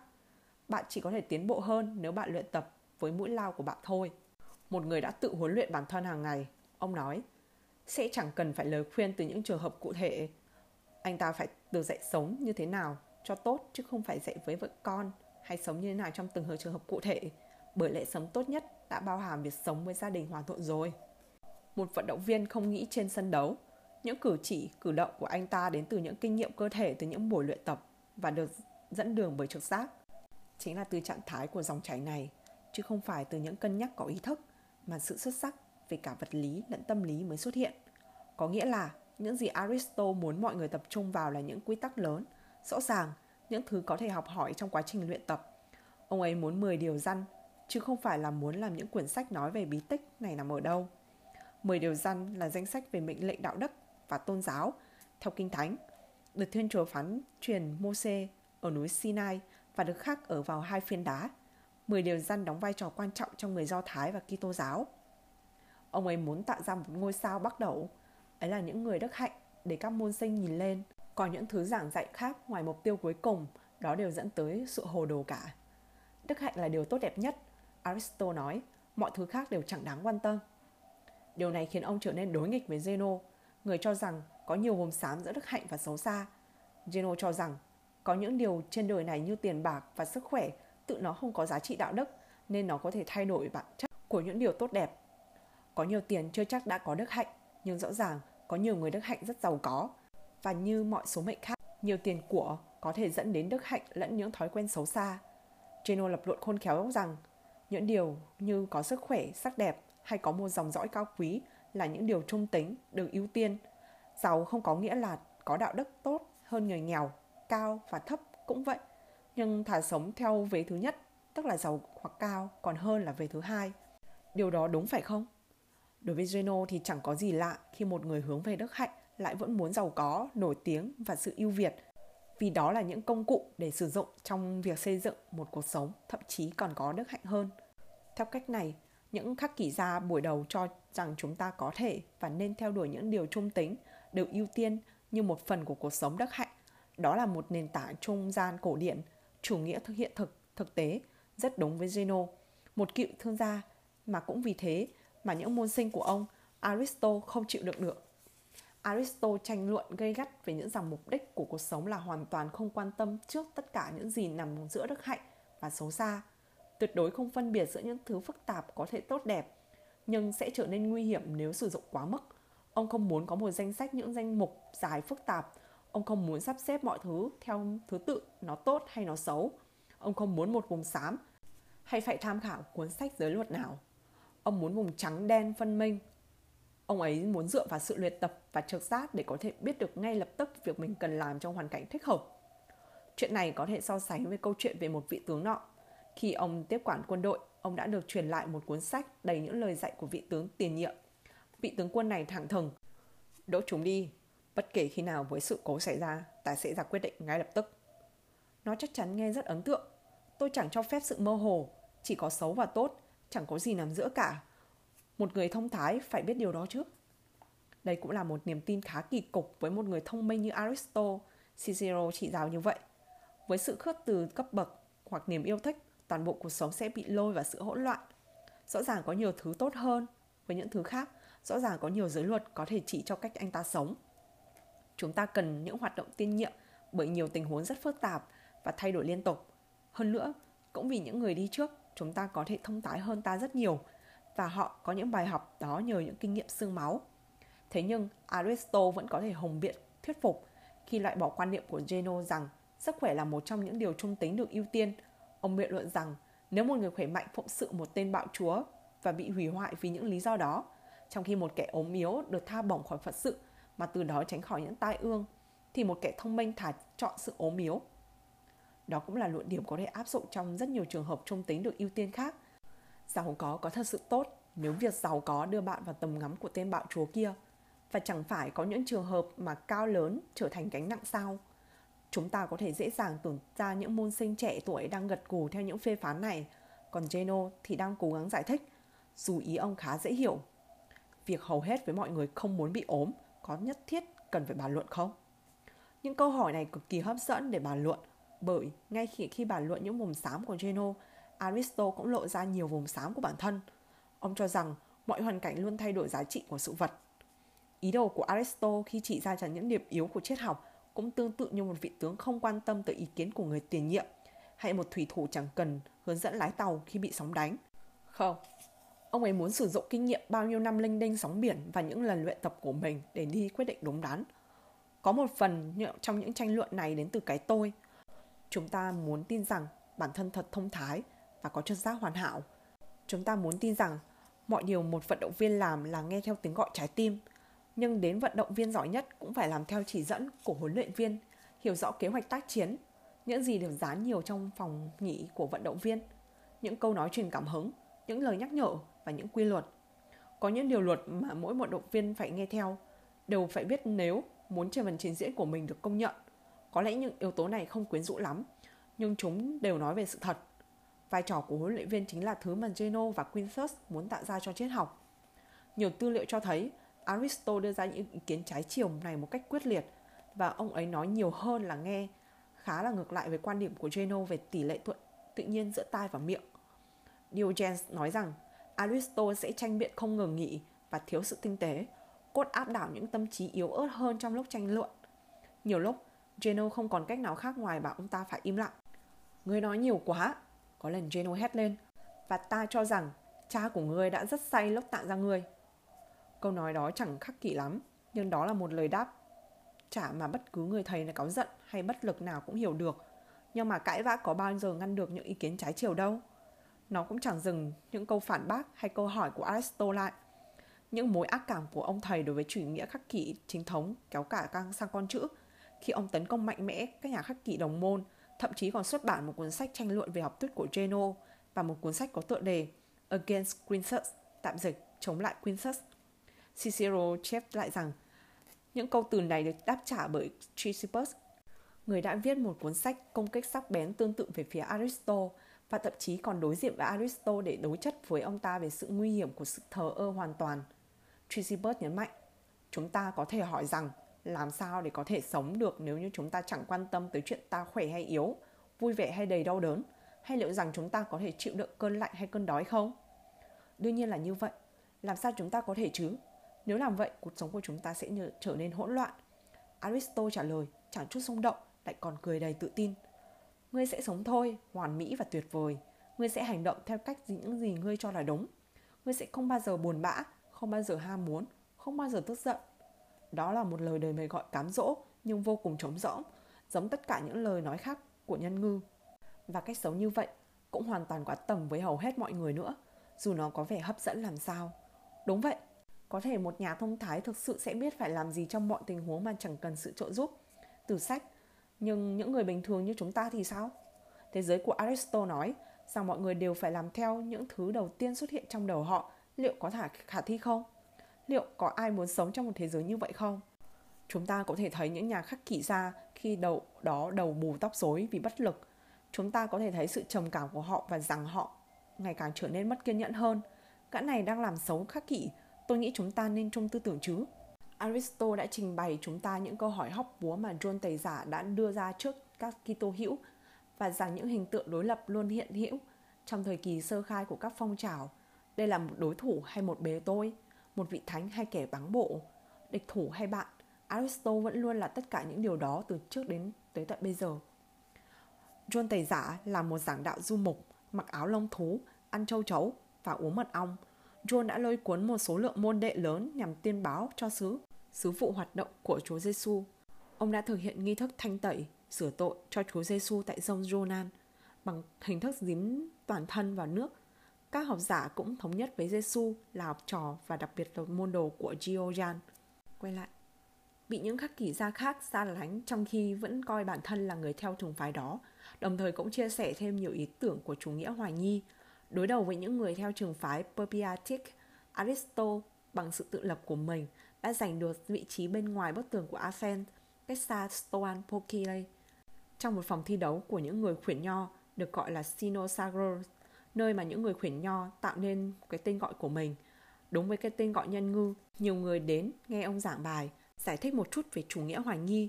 Chủ nghĩa hoài nghi triết học là trường phái tư tưởng triết học được xem xét một cách có hệ thống và với thái độ phê phán về quan niệm rằng tri thức tuyệt đối và sự sát tín là có thể nghĩa là câu hỏi liệu rằng tri thức và nhận thức có đúng hay không và liệu người ta có thể coi tri thức thực sự hay không có hệ thống nguồn gốc ít nhất từ Priesot xứ Elis. Ba là Pesapratic là những học giỏi theo trường phái của Aristotle. 4. Khuyển nho Khuyển nho học phái hay chủ nghĩa yếm thế cho rằng mục tiêu của cuộc đời là sống một cuộc đời đích hạnh, hòa nhập với thiên nhiên. Điều đó có nghĩa là phải từ bỏ tất cả những khát vọng đời thường như giàu sang, quyền lực, tình dục và danh vọng và sống một cuộc đời đơn giản, giản dị, không màng đến vật chất. 5. Sinosega Sinosega là một nhà thi đấu thể thao ở Herakles, xuất phát từ truyền thống của một con chó trắng, Kinos Ogres. Aristotle dạy học ở đây cùng với những người cực đoan như Aristus. Đó là Aristus là học trò của Securus. Ông là người thành lập trường phái khuyển nho. Một trong những người khuyển nho đầu tiên, Aristo tạo nên danh tiếng và sau đó là trường phái riêng của mình, mà Diogen gọi Aristotle là trường phái của Aristotle nổi tiếng với lệnh sự lịch thiệp và khả năng thuyết phục. Nhưng cũng làm cũng như mọi nhà thách đấu, Aristotle có đối thủ của mình. Ông nói rằng khi người ta càng ngày càng có danh tiếng thì càng ngày càng có nhiều người tấn công từ đủ mọi phía. Cũng đúng thôi, nhưng chúng ta có thể cho rằng phần nhiều những công kích đó đến từ thái độ cực quan và, và đối nghịch của ông. Nếu biết cách tôn trọng và hòa giải hơn thì liệu Aristotle có thể làm được nhiều thứ hơn không?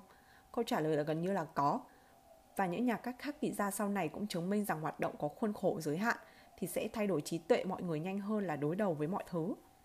Aristotle dạy rằng xa hơn cả những đức hạnh và sự hoàn mỹ, khi đối đầu với những vật trung lập, một người nên chọn ngay thứ đầu tiên xuất hiện trong người đầu người đó.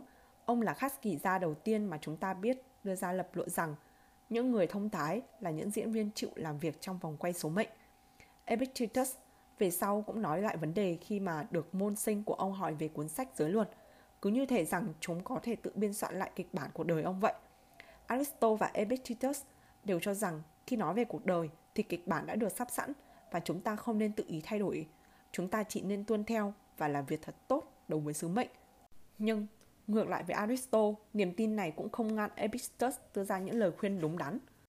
Diogenes cũng viết Aristotle tự cho rằng mình không bị thay đổi bởi ý kiến của người khác bởi ông quá thông minh và đã có tri thức thật sự.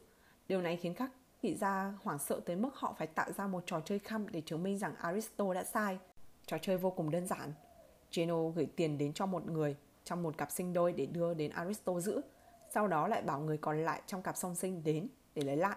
Aristotle vì quá tin tưởng vào trí tuệ của mình đã ngu ngốc đưa số tiền đó cho người sinh đôi còn lại. Đó là một trường hợp mà các giới luật như là xem xét lại tên tuổi, ngày sinh lại có ý nghĩa hơn là vừa sử dụng kinh nghiệm. Khi Aristotle phát hiện mình bị lừa, ông ta chết lặng và xấu hổ vì sự thông thái của mình đã bị đánh bại.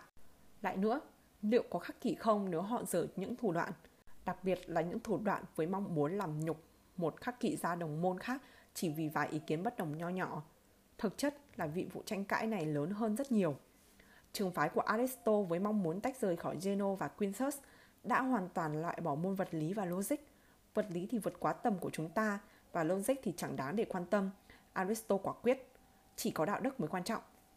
Với một chút mỉa mai, chính nhà hùng biện tài ba này cũng có rằng những lời tranh biện của một nhà logic học cũng giống như một mạng lưới con nhện cực kỳ tên xảo và hoàn toàn vô dụng, trừ với những con nhện.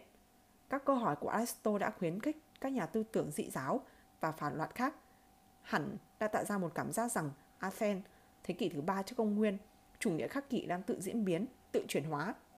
Chúng ta nên khiêm tốn mà hiểu rằng những cuộc tranh luận rất sôi sục này chẳng có mấy ý nghĩa. Nhưng với những khắc kỷ gia tham gia vào cuộc tranh luận thì vấn đề của những điều trung tính được ưu tiên lại là vấn đề sống còn. Quyền lực và cái tôi đóng vai trò rất lớn trong đó. Chỉ có Quintus vẫn làm việc ban ngày, có nghĩa là những cuộc tranh luận này là tất cả đối với Zeno hay Quincibus hoặc Aristo, Họ giống như những nhà thần học tranh cãi về việc có bao nhiêu thiên thần đang đậu trên đầu một chiếc đinh sự ái kỷ, luôn cho rằng mình đúng, trở thành người dàn xếp các cuộc tranh cãi với tương lai của ngôi trường sau Geno và Quintus, ai có thể vượt qua được? Việc được lịch sử ghi nhận chẳng có ý nghĩa mấy sau khi bạn chết, nhưng thật sự rất khó để thờ ơ di sản của bạn. Những điều đó đều dễ hiểu lầm, nhưng lại hoàn toàn không triết lý, chứ đừng nói đến khắc kỷ. Sẽ ấn tượng hơn nhiều nếu những người này có thể ngăn cản những kẻ đối nghịch chi phối mối quan hệ của họ với những người mà họ ủng hộ. Họ nên chú tâm vào công việc của họ, cố gắng xây dựng bản thân, và chúng ta cũng nên vậy. Cuối cùng thì lịch sử cũng đi vào con đường của chính nó. Những bài giảng của Aristotle dù bị phê phán mạnh mẽ bởi những khắc kỷ gia đương thời, lại có ấn tượng mạnh mẽ với vị vua Marcus Aurelius trẻ tuổi. Vào năm 25 tuổi, khoảng một hoặc hai thế hệ sau Seneca, Marcus đọc được những câu hỏi của Aristotle và không thể ngủ nổi. Không nhìn thấy một kẻ dị giáo, Marcus chỉ thấy trong những văn bản đó là lời dạy rằng chúng ta nên coi trong thực hành chứ không phải cần thuộc lòng những quy tắc cho tới lúc đức hạnh trở thành một phản xạ tự nhiên. Bức thư ông viết cho thầy giáo hùng biện Fronto có đoạn. Nhưng ghi chép của Aristotle vừa làm con phấn khích, vừa khiến con đau đớn. Khi họ dạy về những đức hạnh, đương nhiên là họ làm con vui thích. Nhưng khi con nhận thức con còn quá xa mới tới được những khuôn khổ đức hạnh đó, môn sinh của thầy thường rất buồn và tự giận bản thân vì không đưa ra được những điều gì tốt và lý trí. Vì thế, con chịu trừng phạt, con giận dữ và buồn bã với người khác. Con kiêng ăn, như một tù nhân lao khổ, ngày nào con cũng tránh đọc và viết tới. Những ngày tiếp theo thì thôi. Ngắn gọn mà nói, quên những dấu luật đi, đừng quan tâm tới những yêu cầu, cứ làm đi thôi. Marcus hiểu khá rõ về lịch sử trường phái ông theo đuổi và ông hiểu rằng mọi tranh chấp giáo điều đều chẳng đi đến đâu cả. Mọi thứ đều trở thành huyền thoại hoặc bụi bay theo gió. Những câu danh ngôn được trích dẫn từ những cuốn sách đã mất. Mọi thứ còn lại, như Aristotle sẽ nói, là chúng ta sống như thế nào và chúng ta có sống gần với đức hạnh trong từng khoảnh khắc hay không. Chương 5. Geno, người gìn giữ Năm sinh, không rõ, năm mất, khoảng năm 1910 đến 1980 trước công nguyên. Quê hương, Taurus. Vào thế kỷ cuối cùng trước công nguyên, chủ nghĩa khắc kỷ đã đạt 100 năm tuổi. Những lời giảng của Geno đã được truyền đạt qua Quintus, sau đó là Chrysippus. Họ đã vượt qua những nghi ngờ và những lời khiêu khích từ những trường phái khác. Nhưng rồi thì sao? Giờ là ai nữa đây? Một trong những niềm tin then chốt của khắc kỷ là lịch sử có dạng vòng xoáy. Những việc đã xảy ra sẽ diễn ra nữa, lặp lại mãi. Chúng ta chẳng có gì đặc biệt. Chúng ta là những mảnh ghép có thể thay thế được, những vai phụ trong một vở kịch từ thuở hồng hoang. Chẳng có gì làm rõ ý tưởng này hơn việc những người đứng đầu khắc kỷ trong thế kỷ mới này lại bắt đầu mọi thứ lại từ đầu, theo một cách nào đó. Bởi tên ông cũng là Geno sau khi Chrysippus thành công trong việc hợp nhất toàn bộ trường phái, ông đã phải lựa chọn những người kế tục vì gia đình Chrysippus đến từ Taros và ông đã có những danh tiếng nhường đó.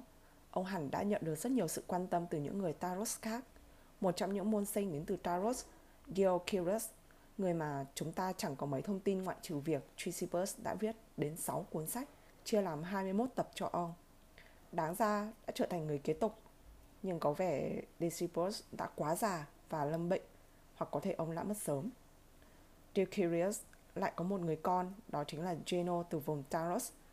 Từ nhà viết sử công giáo Echipus chúng ta biết rằng vị Geno thứ hai này chẳng đói hoài lắm tới ý tưởng tái sinh. Các khắc kỷ gia cho rằng vật chất vũ trụ biến thành lửa như một hạt giống và tái sinh lần nữa, từ đó hoàn thiện dáng hình của nó, tương tự những lần trước. Học thuyết này đã được chấp nhận bởi những nhà lãnh đạo đầu tiên và lâu đời nhất của trường phái, Geno Quintus và Chrysippus. Geno, người kế tục và đệ tử của Chrysippus được cho là đã nghi ngờ về sự tái sinh này của vũ trụ. Có lẽ bởi học thuyết này không còn phù hợp đối với Geno, nhưng chúng ta cũng không nên cho rằng chỉ vì nghi ngờ như vậy mà đây sẽ là một Aristo thứ hai. Ông ấy không phải một kẻ tìm cách mạng hay một kẻ lạc loài. Ông ấy thậm chí còn chẳng phải một người hăng hái bảo vệ trường phái của mình.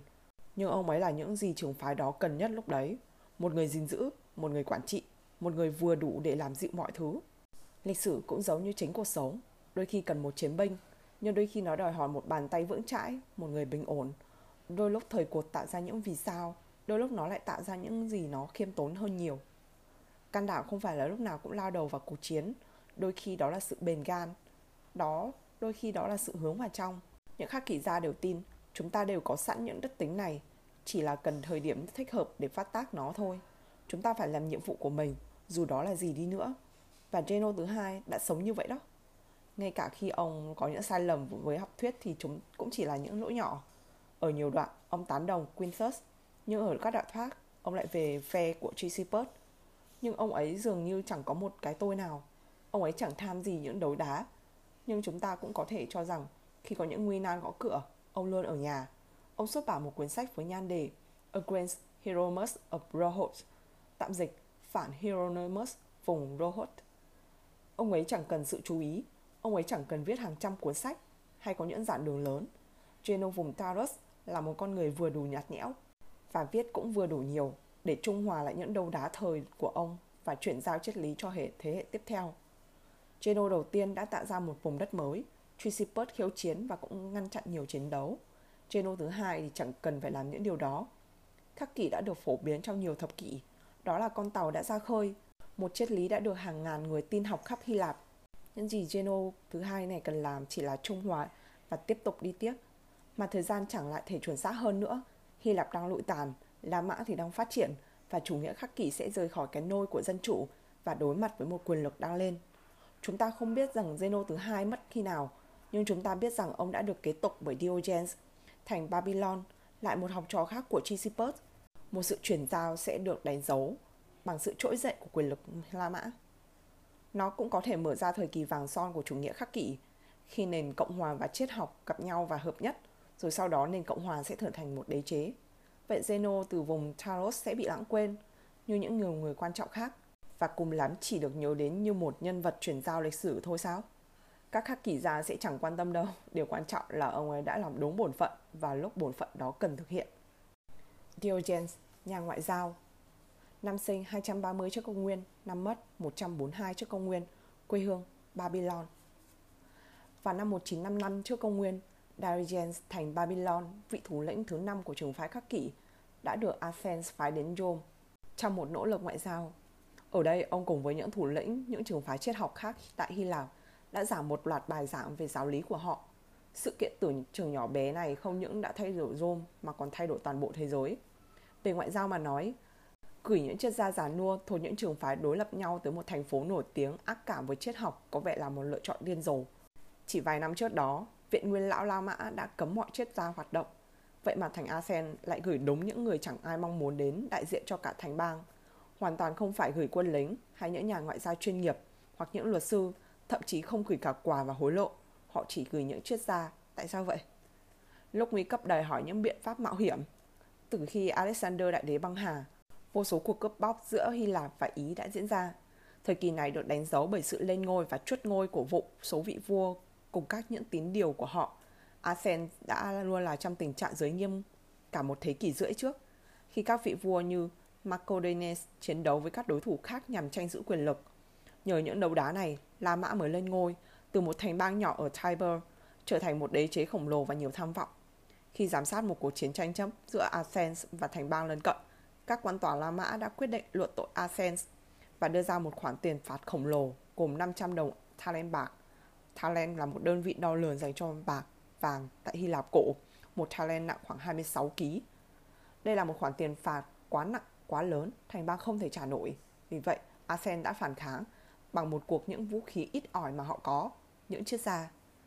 Chẳng ai trong số lãnh đạo của hai bên biết, nhưng chính quyết định gửi những bộ óc lỗi lạc của Athens đến Jones đã kháng cáo để trở thành hành động đầu tiên trong cuộc chiến tranh kéo dài hàng thế kỷ về thượng đẳng văn hóa.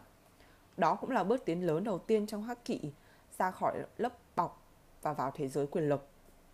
Và thế là Diogenes thành Babylon, sinh ra vào năm Quintus mất. Và người đầu tiên Athens tìm đến trong cơn hoạn nạn. Dòng buồm đến Athens từ Seleucia, Bangladesh hiện đại. Diogenes đã học tập dưới sự chỉ dạy của Chrysippus. Khi Zeno vùng Taurus trở thành người truyền thừa, Diogenes vẫn còn trẻ và không như một bậc tiền nhân trùng tên khác, Diogenes kẻ khuyển nho, Diogen này đã hoàn toàn không chống đối xã hội. Ông quá thật rộng cho việc như vậy. Ngược lại với Diogenes kẻ khuyển nho, Diogenes này không sống trong thùng free. Ông cũng không thủ dâm nơi công cộng và chúng ta có thể cho ông là ông ăn mặc tươm tất và có thể tranh biện tử tế nữa. Ông không phải một kẻ thách thức như Aristotle hay một đấu sĩ như Chrysippus. Ông ấy không đặc biệt hài hước hay nhanh trí gì, nhưng ông ấy có một trí tuệ xuất sắc và có thể nói lên suy nghĩ của mình như một người Athens bình thường khiến ông trở thành một lãnh đạo đáng khâm phục, chứ không chỉ là một kẻ thông minh. Huygens là một ngôi sao mới nổi trong làng triết học lúc đó. Ông đã tạo nên những thay đổi lớn cho những triết lý nền tảng của khắc kỷ như ngôn ngữ học, âm nhạc học, tâm lý học, biện luận, đạo đức và chính trị học. Vậy điều gì đã đưa Diogenes đến với khắc kỷ? Boutras nói rằng ông ấy ấn tượng bởi những lời giảng dạy của Geno. Đây là một lời nhắc nhở cho mọi người về việc xem xét lại định nghĩa di sản của họ. Di sản không phải là những gì bạn tồn tại sau cuộc sống của bạn. Nó cũng không phải là những gì bạn viết ra hay xây dựng nên. Di sản là những ví dụ bạn đặt ra, là những triết lý bạn tin tưởng. Chúng ta không biết khi nào Geno vùng Charles mất và khi nào Diogenes thay thế ông. Nhưng chúng ta biết rằng Diogenes là một giáo viên tài ba và ông thu hút được rất nhiều môn sinh. Một trong số đó, một môn sinh khẳng khái và đầy đối nghịch tên là Quintinus, đã trở thành người đứng đầu học viện hoài nghi. Quintinus bị thu hút bởi những lời giảng của Chrysippus, nhưng cuối cùng lại trở thành người đối lập với Geno trong chuyến ngoại giao tới Rome. Chúng ta lại một lần nữa nhìn thấy sức mạnh của triết học, hoặc ít nhất là việc triết học từng thịnh vượng thế nào và nó đang đi xuống ra sao.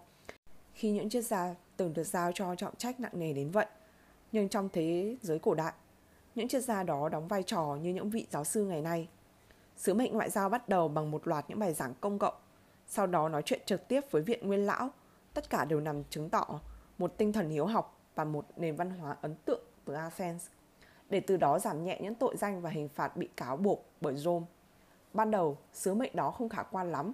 Caninus nói đầu tiên biện luận chặt chẽ và trôi chảy chủ đề về công lý nó cho những khán giả đầy say mê. Nhưng ngày hôm sau, khi ông trở lại với một đám đông còn lớn hơn, ông lại phản bác lại những gì mình vừa nói chỉ vài giờ trước. Cato già, một chính khách tỉnh táo và có sức ảnh hưởng nhất ở Rome bấy giờ đã kinh hoàng khi chứng kiến cảnh tượng đó. Những trò đùa gì đây? Khi mà người vừa nãy ủng hộ điều này, chỉ vài giờ sau lại chỉ trách nó. Ông lập tức trục xuất Canenus về cố hương trước khi ông ta có thể làm tha hóa thêm bất cứ người nào ở thành Rome nữa. Chúng ta không nói rõ Diogenes đã nói gì với viện nguyên lão, nhưng đó chắc hẳn là một thông điệp nhẹ nhàng hơn, một thông điệp khiến Athens trở nên một giống một đồng minh hơn là kẻ thù. Từng học giả có vẻ như được giao trọng trách nói về công lý để có thể chứng tỏ Asen xứng đáng có được nó. Suýt vì cái tôi của Caninus mà sứ mệnh bất thành, nhưng may thay, nhờ có Diogenes và Catullus, triết gia thứ ba, cuộc đối thoại đã trở nên đủ trôi chảy và thuyết phục. Như một nhà tranh biện tài năng và đầy chiến lược, có thể đoán Diogenes đã tranh luận rằng những hình phạt nặng nề sẽ mang lại nhiều tổn thất cho Rome hơn là lợi ích. Chúng ta được biết rằng những người dân thành Rome đã thán phục Diogenes bởi sự cương trực và tỉnh táo của ông, hoàn toàn ngược lại với kẻ đồng hành khoe mẽ. Đây chính là sự thông thái của Diogenes và cũng chính là điều biến ông trở thành một triết gia vĩ đại trong thế giới thực. Trong một bài phát biểu, Calines đã nói về Rome như một thành phố của lũ ngốc. Không có điều gì tốt khi được phái đến để thương thuyết, thậm chí tệ hơn thế khi những lời này được khiến cho những người thành Rome mất cảm xúc, cảm xúc cảm thấy bị xúc phạm. Ông ta liền đổ lỗi cho Diogenes bởi từ Geno, những khắc kỷ giả đã tin rằng chỉ có những nhà hiền triết mới xứng đáng được cai trị. Thay vì công kích liên tục, Diogenes lại cực kỳ ngoại giao. Ông không bị lôi kéo bởi những cảm xúc, lời khiểm xích hay gây nên những hiểm khích nào. Chúng ta có thể tưởng tượng câu trả lời của Diogenes cho Canides khi ông ta xúc phạm cả triết lý của mình. Ông sẽ trả lời tương tự như khi ông bị phỉ nhổ và chửi bới bởi một cậu con trai trẻ thành Rome. Ông trả lời hóm hỉnh. Tôi chẳng giận, nhưng tôi cũng chẳng rõ tôi nên có giận hay không nữa. Và nhờ vậy, ông đã rũ bỏ mọi vấn đề làm mất tập trung khỏi nhiệm vụ chính. Quá nhiều thứ không đáng để đánh đổi. Cùng với tất cả sự huyên náo của những đại sứ và khả năng học hỏi lẫn tài hùng biện của họ, thêm cả hai tiếng về những bài giảng đầy mâu thuẫn của Canadus, sứ mệnh chính trị lịch sử đã thành công vang dội.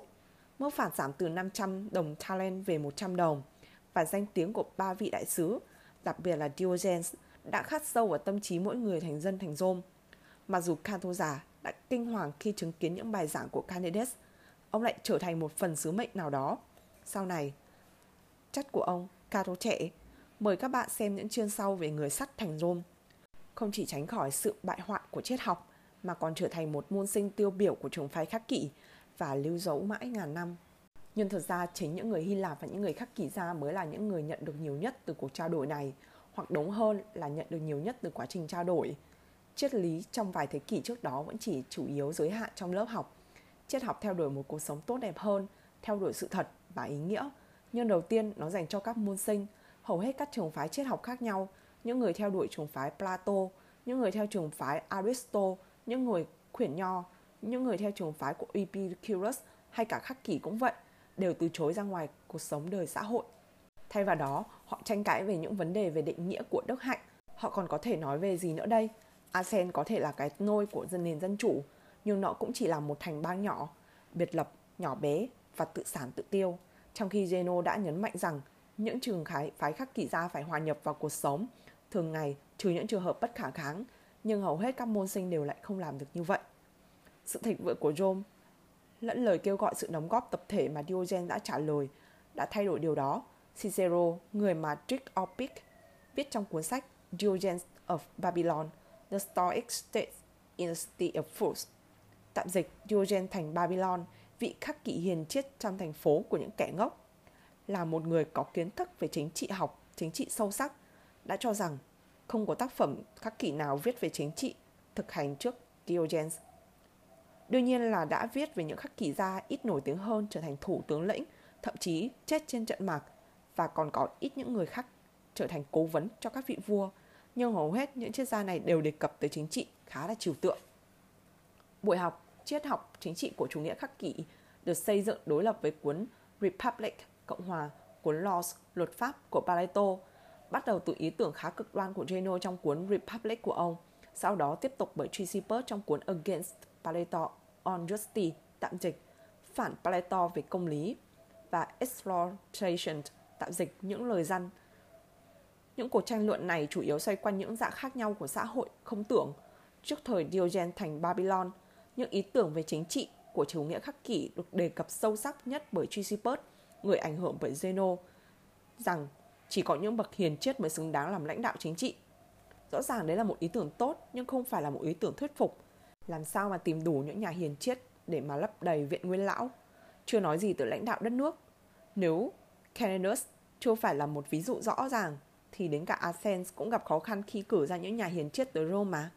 Đây cũng chính xác là lý do tại sao Diogenes tự nhiên lại ủng hộ một thể chế chính trị thực tế hơn, đặc biệt trong những diễn biến quyền lực xảy ra xuyên suốt cuộc đời ông khi thế giới nhỏ bé của Hy Lạp nằm dưới cái bóng khổng lồ của một đế chế La Mã đang trỗi dậy. Mặc dù vựa thương thuyết ở Rome đã thành công, chúng ta được biết rằng Athens quyết định chẳng trả gì, kể cả khi Rome đã giảm số phạt tiền xuống. Rome định sẽ tuyên chiến với Athens sao? Với một thành bang lân cận chỉ vì một món tiền phạt nhỏ. Nhất là sau khi Athens đã thành công trong việc đánh lạc hướng người La Mã bằng cuộc nói chuyện về công lý và triết học. Chẳng dễ gì. Và thế là Athens dễ dàng thoát được món nợ. Đối với Diogenes, đó hẳn là một khoảnh khắc chính trị quan trọng, mặc dù đến vài thế kỷ sau, Mercurius Aurelius mới tự dặn lòng rằng cuộc sống không giống như những cuốn sách Republic của Plato. Dresden đã nhìn ngay được nó chẳng giống gì cuốn Republic của Geno cả. Ngược lại, ông thấy một thế giới đầy những người bối rối và sai lầm. Diogenes đã chứng kiến điều này, có lẽ là người đầu tiên trong chủ nghĩa khắc kỷ trong sứ mệnh ngoại giao từ La Mã. Từ đó, một cảm giác khẩn trương và thực dụng đã trỗi dậy một cảm giác mà triết học rất cần bấy giờ. Aristotle đã cho rằng triết học dành cho những người thông minh, dành cho sự khai sáng của từng cá nhân. Triết lý đó ông nghe rất hay, hay trong lượng cả lớp học và có thể tạo ra những cuộc tranh luận thú vị, nhưng nó sẽ không thể hiện được trong đời thực.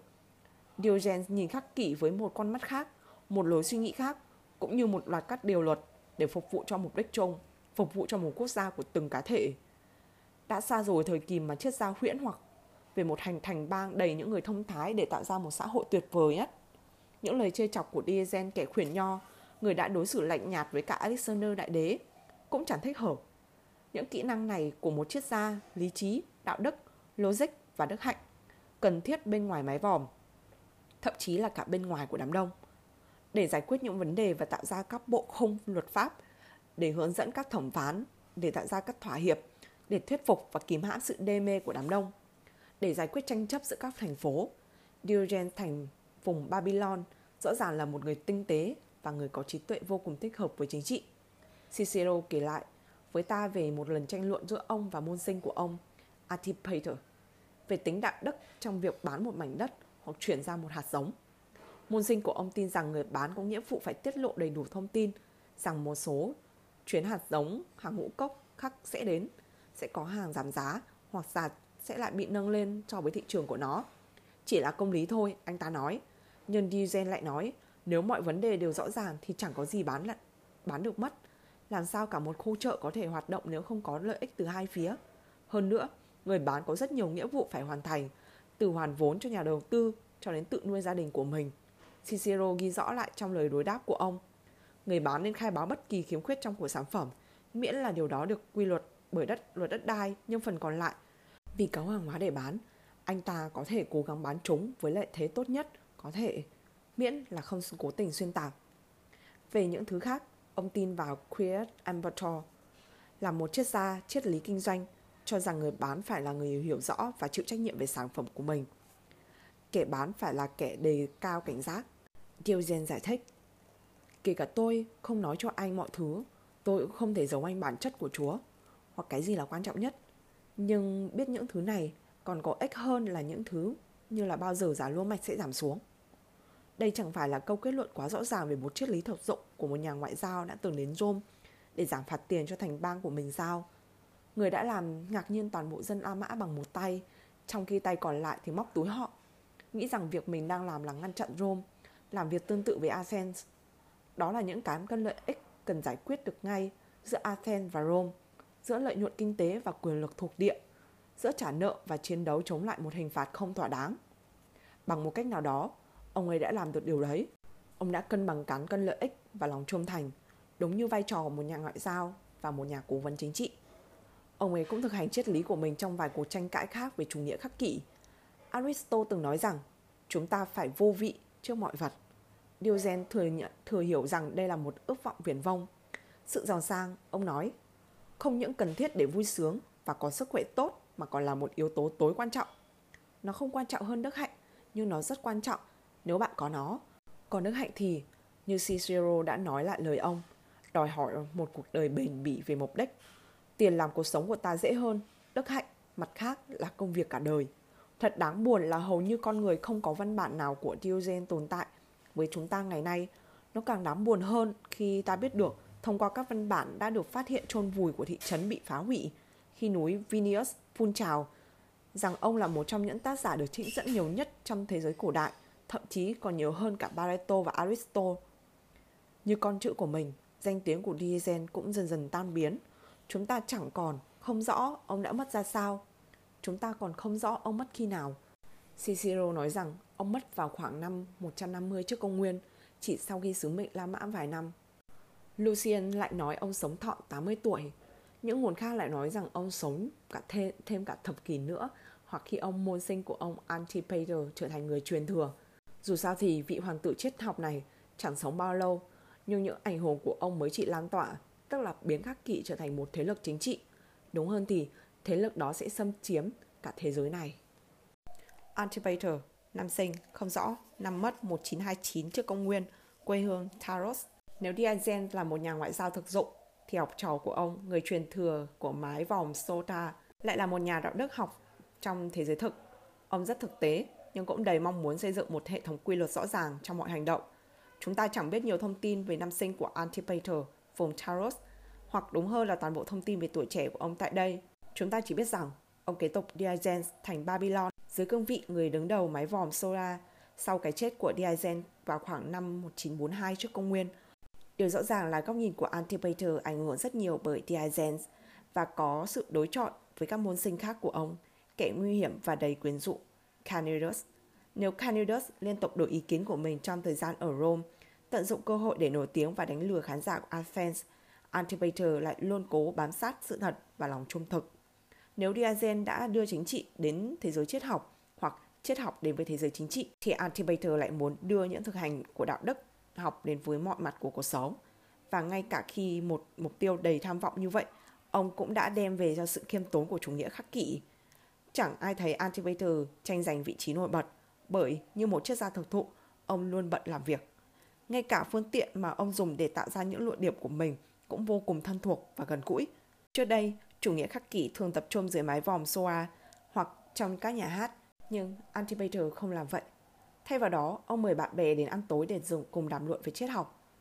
Anthenius viết trong cuốn The Learner Pantagruel, tạm dịch những trí giả thiết tiệc, được viết chỉ sau thời đại của Marcus Aurelius một chút, rằng Antipater luôn là một người kể chuyện tài ba trong những buổi tiệc này, dẫn chứng các luận điểm của ông với nhiều giai thoại mạnh mẽ. Mặc dù người ủng hộ ông thúc giục ông tranh luận với Candidus bằng những lời hùng biện mạnh mẽ của chính mình và Candidus cũng luôn cố lôi ông vào những cuộc tranh luận công khai. Antipater để chuyển năng lượng của mình vào những buổi ngoại giao trên bàn tiệc cũng như các tác phẩm viết. Chúng không nhằm mục đích chiến thắng đối thủ hiện tại mà nhằm giúp đỡ chúng ta với những thử thách vượt thời gian của cuộc sống hàng ngày. Những luận điểm im lặng của Antibater phù hợp với một người trí tuệ đạo đức rành mạch bởi ông có thể giải thích những ý tưởng của mình tốt hơn trong văn viết. Trong những buổi gặp mặt nhỏ, ông có thể kết nối với một cá nhân, ông cũng có thể cực kỳ chú tâm tiểu tiết và cực kỳ tốt bụng.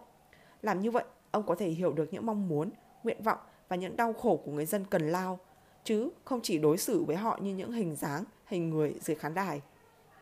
Nếu ông sinh ra muộn vài nghìn năm, ông đã có thể là một biên tập viên một lời khuyên.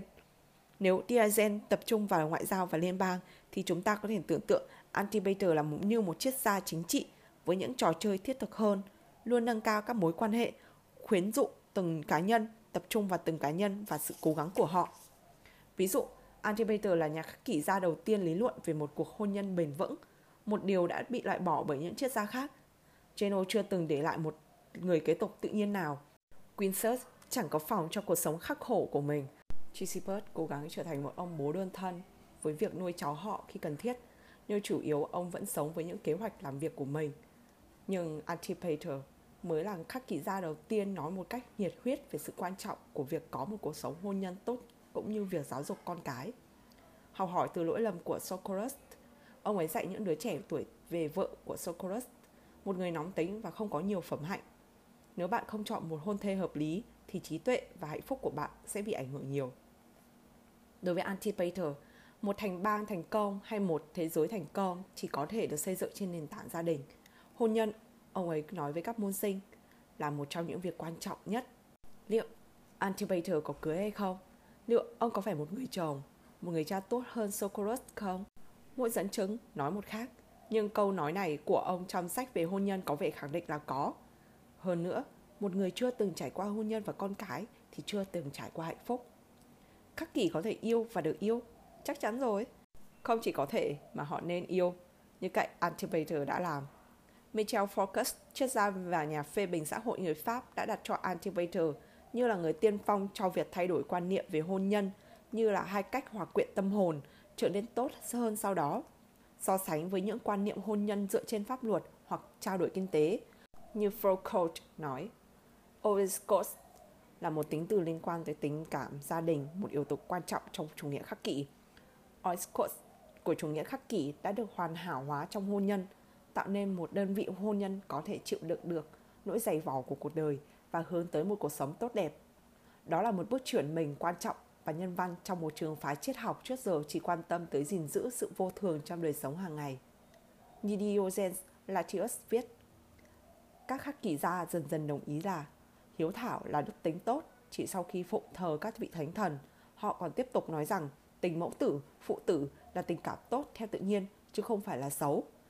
Đây là một tư tưởng không chỉ thay đổi chủ nghĩa khắc kỷ và sau đó là những suy nghĩ của người La Mã mà còn ảnh hưởng tới Thiên Chúa giáo và chính cuộc sống ta đang sống nữa.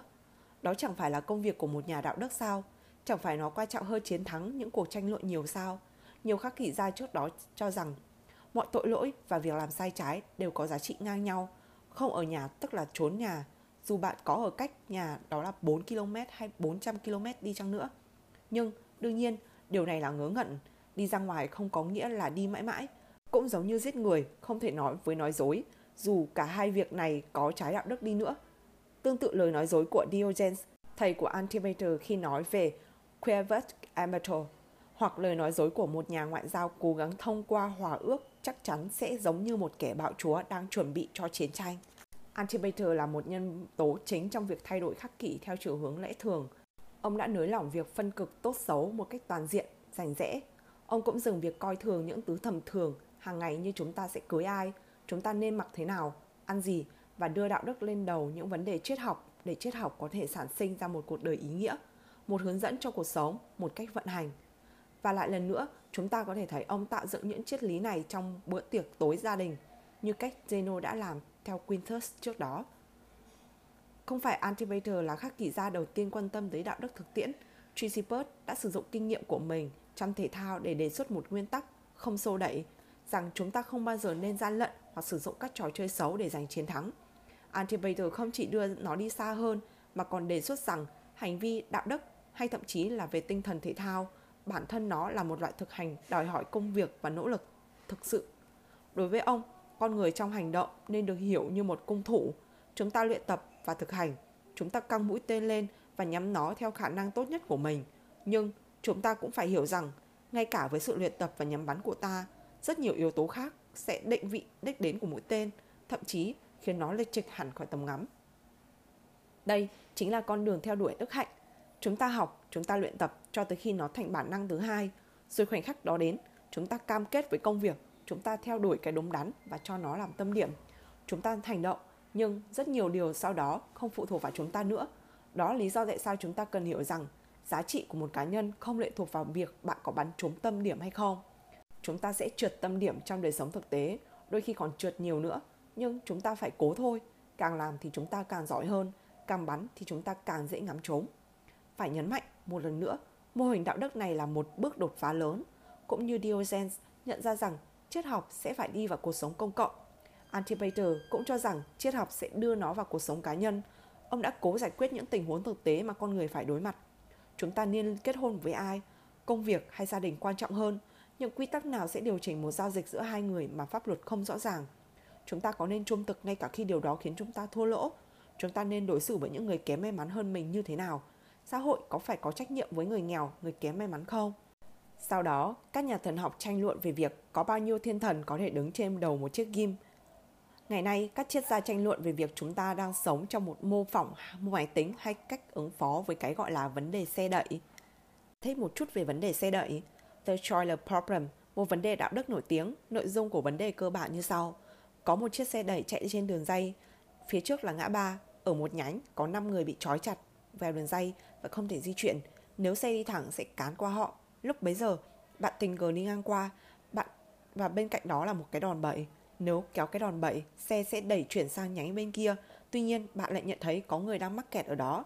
Bạn có hai lựa chọn, không làm gì cả để và để chiếc xe đẩy giết chết 5 người còn lại. Hai, kéo gần gạt, xe chuyển sang hướng khác và giết chết một người. Đâu là sự lựa chọn hợp lý?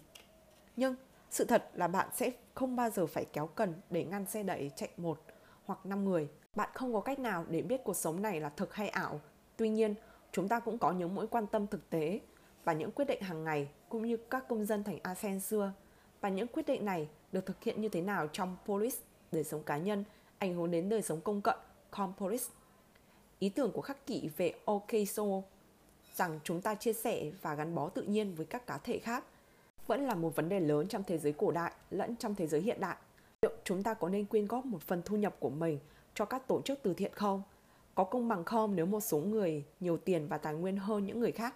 Liệu có phải tất cả mọi người đều có quyền hạnh phúc và có cuộc sống có phẩm giá? Chúng ta hãy quay lại một cuộc tranh luận của Diogenes và Antipater về việc bán ngũ cốc hay bán một phần tài sản. Diogenes nói đúng rằng nhu cầu của thương mại làm cho sự minh bạch đầy đủ là thiếu thực tế. Nhưng quan điểm của Antipater mang nhiều sắc thái và quan trọng hơn – nó tìm ra sự cân bằng giữa hành động chính đáng và chủ nghĩa đạo đức tự hại bản thân. Rõ ràng là có sự đồng nhất giữa lợi ích bản thân và lợi ích của người khác, nhưng không phải, ít nhất là theo một cách nào đó, tất cả đều cùng một phe. Chúng ta chẳng phải là đồng bào sao, là những người cùng tin tưởng vào công lý. Người đàn ông không tiết lộ điều kiện vệ sinh không tốt trong ngôi nhà mà anh ta đang bán có thể giúp ích cho gia đình anh ta, nhưng điều đó có thể phải trả giá trực tiếp cho sức khỏe và hạnh phúc của một gia đình khác. Làm thế nào là công bằng? và không phải nỗi đau khổ của gia đình đó phải trả bằng cái giá trả cho thành công của thành phố, của tiểu bang mà bạn cũng là một phần trong đó. Anticipator tin rằng mối quan hệ của chúng ta đối với lợi ích chung là nghĩa vụ chính của từng cá nhân. Cicero đưa ra lập luận của mình. Bạn có bổn phận phải xem xét lợi ích cộng đồng, đồng loại và phục vụ xã hội. Bạn đã được đưa vào thế giới trong những điều kiện này và có những nguyên tắc bẩm sinh mà bạn có nghĩa vụ phải tuân theo rằng lợi ích của bạn sẽ là lợi ích của cộng đồng và ngược lại, lợi ích của cộng đồng sẽ là lợi ích của bạn. Diogen, người chẳng e sợ, người La Mã, tin rằng lợi ích của mỗi cá nhân là trên hết. Lập luận như chúng ta đã thấy, rằng biết mọi thứ về trạng thái đạo đức của bản thân có ý nghĩa hơn là bảo vệ những gì người khác nên tự tìm hiểu. Diogen nói, đúng là chúng ta nên ở bên trong khuôn khổ lập pháp, nhưng chúng ta cần làm gì quá khả năng cho người khác trong thương trường. Giáo sư Malcolm Scottfield đã giải thích quan điểm của Antipater theo cách này, rằng cũng như chúng ta không nên bạo lực với nhau, chúng ta không nên gây bất công với nhau và chúng ta nên coi lợi ích của người khác cũng như lợi ích của chính chúng ta. Antipater đã sẵn sàng đưa ra các luận điểm này đến đâu, chúng ảnh hưởng đến quan điểm chính trị của ông một cách rõ ràng như thế nào. Thật thú vị khi thấy một người môn sinh của Antipater và là một học giả La Mã nổi tiếng. Gallus Porossi lại tham gia vào vụ Gantrace. Vụ Gantrace đó là 163 hoặc 162 đến 133 trước công nguyên, một chính trị gia La Mã theo chủ nghĩa dân túy được biết đến nhiều với cái luật cải cách nông nghiệp quy định việc chuyển đất đai từ nhà nước La Mã và những nhà chủ đất giàu có sang những công dân nghèo hơn. Vụ Gatrus, một âm mưu tranh tranh cãi nhằm tìm cách phân chia lại số vùng đất của Rome cho những công dân nghèo nhất của nó. Tiber Gatris đã bị ám sát và vì ý tưởng mang tính cách mạng này và Porcius đã bị thượng viện thẩm vấn vì là người thầy và người cố vấn cho Gatris, chỉ may mắn thoát nạn. Antipater cho đến thời điểm này đã rất già, nhưng ta có thể thấy rằng ông đã mỉm cười với ý nghĩa về việc môn sinh của mình quan tâm tới lợi ích của những người nghèo khó. Chắc chắn ông sẽ đồng ý rằng bất bình đẳng thu nhập lớn là một vấn đề mà khắc kỹ gia cần giải quyết trong chính trị. Có lẽ ông thậm chí đã nâng cấp chúc mừng Borsui tại một trong những dạ tiệc của mình sau khi nghe tin Borsui sống sót sau cuộc điều tra của các quan chấp chính. Ngay cả Diogenes, nếu ông vẫn còn sống mấy giờ, ít nhất ông cũng sẽ ngưỡng mộ sự trung trực của chủ nghĩa dân túy Gatruis. Điều thú vị là Antipater nghĩ rằng hầu hết các câu hỏi đạo đức này khá đơn giản. Lý thuyết về đức hạnh của ông là lựa chọn những gì liên tục và không thay đổi, những thứ phù hợp với tự nhiên và từ chối những thứ trái với tự nhiên. Lý thuyết này đảm bảo rằng tư lợi của chúng ta không ảnh hưởng tới tư duy đạo đức của mỗi cá nhân chúng ta. Bạn phải làm điều đúng đắn, dù bạn là ai, bạn đang làm gì, cho dù bạn là Banetus, người chúng ta sẽ gặp trong chương tới, hay bạn đang đứng trên sân khấu thế giới, hoặc bạn là một công dân bình thường ở nhà riêng của bạn. Antipater mất năm 129 trước công nguyên. Cicero đã viết về Antipater rằng điều đáng sợ chính là một người chính trực. Đức hạnh nhất, Antipater sẽ trở nên cay đắng và cáu gắt vào tuổi già khi sống trong thế giới khắc nghiệt. Thật khó để sống cùng tinh thần này. Sau một thời gian dài, nó thường bị phá hỏng và vết thương hở trong tinh thần nó sẽ bị nhiễm trùng. Với Antipater thì không. Portrait ghi lại những lời nói cuối cùng của ông là lòng biết ơn. Ông viết, người ta nói rằng Antipater thành Tyrus khi ông đang liệt kê những phước lành của cuộc đời mình đã không quên đề cập đến chuyến đi an lành của ông từ quê nhà Cilicia đến Athens và ông cũng nghĩ rằng mỗi món quà của một thần tài nhân từ đều thể hiện lòng biết ơn to lớn và lưu giữ nó đến cuối cùng trong ký ức của ông. Đó là kho phước lành lớn nhất dành cho một con người. Và thế là các thế hệ tiến về phía trước được trang bị tốt hơn một chút để theo đuổi đạo đức so với trước khi Antipater sống khoảng thời gian ngắn ngủi của mình. Banetius, người kết nối, năm C 185 trước công nguyên, năm mất 109 trước công nguyên, quê hương đảo Rhodes. Chủ nghĩa khắc kỷ bắt đầu từ Asen nhưng nó phát triển và đạt được quyền lực ở La Mã. Điều này cũng tương đương câu chuyện cuộc đời của Penetius, thành Rhodes người sẽ trở thành một trong những đại sứ vĩ đại nhất của chủ nghĩa khắc kỷ trên thế giới. Chúng ta biết rằng vào năm 155 trước công nguyên, Diogen vào chuyến ngoại giao của ông đã thành công. Nó giới thiệu cho chủ nghĩa khắc kỷ và đế chế La Mã đang phát triển, nơi sẽ hấp thụ triết học vào DNA của nó. Nhưng nó có thể thực sự đã xuất hiện ngắn ngủi 13 năm trước khi Create thành Malus, một khắc kỷ gia từ Pergamum, được cử đi ngoại giao đến Rome để bảo vệ lợi ích của đất nước mình trong những chiến tranh Macedonian. Macedonian là một cuộc chiến giữa La Mã và nhiều quốc gia thành bang Hy Lạp. Bị gãy chân sau một cú ngã, Quiet đã dành nhiều tháng để hồi phục và phân tích triết lý với vài khán giả người La Mã. Cùng lúc đó, cha của Penatius đang ở Rome với nhiệm vụ ngoại giao. Ông có tham dự bài giảng của Creed không? Mang về nhà những bản thảo luận đã lan truyền tại La Mã dưới dạng thơ và bình luận – hay ông đã mang con trai mình một trong một chuyến đi và gửi nó gặp trực tiếp với Creed. Chẳng mấy chốc, Banatius trẻ tuổi đã là môn sinh của Creed thành Bagarum. Triết gia tương lai và người kết nối này đã được giới thiệu tới triết học thông qua con đường ngoại giao đầy thuận lợi. Chúng ta không biết nhiều về thời gian học tập của Penatius dưới người thầy khắc kỷ sơ khai này, nhưng rõ ràng chúng được thiết kế để chuẩn bị cho ông đi theo một bước chân của cha mình và đi theo con đường mà Diogen và Antipater đã đặt cho trường phái khắc kỷ sau đó, phục vụ lợi ích cộng đồng. Năm 155 trước công nguyên, Panatheus được chỉ định vào vị trí tế lễ tại Poseidon Hippians ở Lindens. Đây sẽ là vai trò đầu tiên trong số rất nhiều vai trò quần chúng mà ông đảm nhận trong cuộc đời hoạt động của mình. Dù học được gì trong thời gian này, Penatius cũng thấy rõ rằng ông cũng được học theo quy củ hơn. Cuối cùng, ông đến Athens để học. Diogen hiện đã nổi tiếng sau sứ mệnh ngoại giao của ông tại Rome. Người kế tục của Diogen, Antipater. Cứ như thể Panathius đã trở lại để lấy bằng tiến sĩ triết học. Giai đoạn thứ hai của giáo dục ở Athens sẽ kéo dài khoảng 5 năm và sau đó quay trở lại thế giới thực một lần nữa, nơi ông phải áp dụng những gì ông đã học ở môi trường có mức độ ảnh hưởng và quyền lực cao nhất ở Rome. Học hỏi, ứng dụng, học hỏi, ứng dụng, học hỏi, ứng dụng. Đây là con đường khắc kỷ. Trong một giai đoạn thời gian ở Athens cùng với Diazen, Penatius đã gặp một học trò của Diazen tên là Cassius Lalius. Người ông sẽ cùng học tập sau này thông qua Lalius và sau đó trong một đội hải quân, Panatius đã gặp và phục sự Scipio Aemilianus, một trong những vị tướng vĩ đại của La Mã, con nuôi của một trong những gia đình quyền lực nhất và là người yêu kính tư tưởng và văn học Hy Lạp. Quay trở lại Rome, ba người đàn ông này sau đó đã thành lập một câu lạc bộ triết học và được các sử gia ngày nay gọi là nhóm Scipionic. Họ sẽ gặp nhau trong một ngôi nhà khổng lồ của Scipio để thảo luận và tranh luận về chủ nghĩa khắc kỷ mà họ đều theo đuổi. Scipio đã trả những phí tổn Panatius cung cấp cho những hiểu biết của mình. Nhiều người khác đã tham gia cùng họ vào trong cuộc thảo luận này và được họ định hình. Tương đối giống như cách nước Pháp sau chiến tranh thế giới thứ nhất nuôi dưỡng tài năng của Hemingway, Stein and Fitzgerald hay cách những công ty mà PayPal tạo ra Peter Thiel, Red Hoffer và Elon Musk. Nhóm Spionic đã trở thành mảnh đất màu mỡ để sản sinh ra các khắc kỹ gia và những nhà lãnh đạo lớn. Pompilius Rutilus Ruffer, người chống lại những thủ đoạn tham nhũng của Rome và là người bạn sẽ gặp trong chương tiếp thường xuyên có mặt. Nhà sử học Polypus cũng vậy. Đó là một dạng ảnh hưởng và khả năng tiếp cận mà cả cha của Panatius cũng như các giáo viên của ông, Crete và Diogen đều không thể tưởng tượng được. Scipio cùng với thời gian mà sự lớn mạnh của La Mã đã trở thành người quyền lực nhất tại Hy Lạp. Các vị vua của Hy Lạp giờ đây hồi đáp ông và hồi đáp La Mã như những chư hầu, trong khi Panathius phục vụ như những một thông dịch viên, cố vấn và bạn tâm giao. Một số nhà sử học ngày nay tranh luận về mức độ thường xuyên của nhóm Spionic gặp nhau và ảnh hưởng trực tiếp của nó như thế nào. Nhưng tầm quan trọng của nhóm thì không thể phủ nhận được.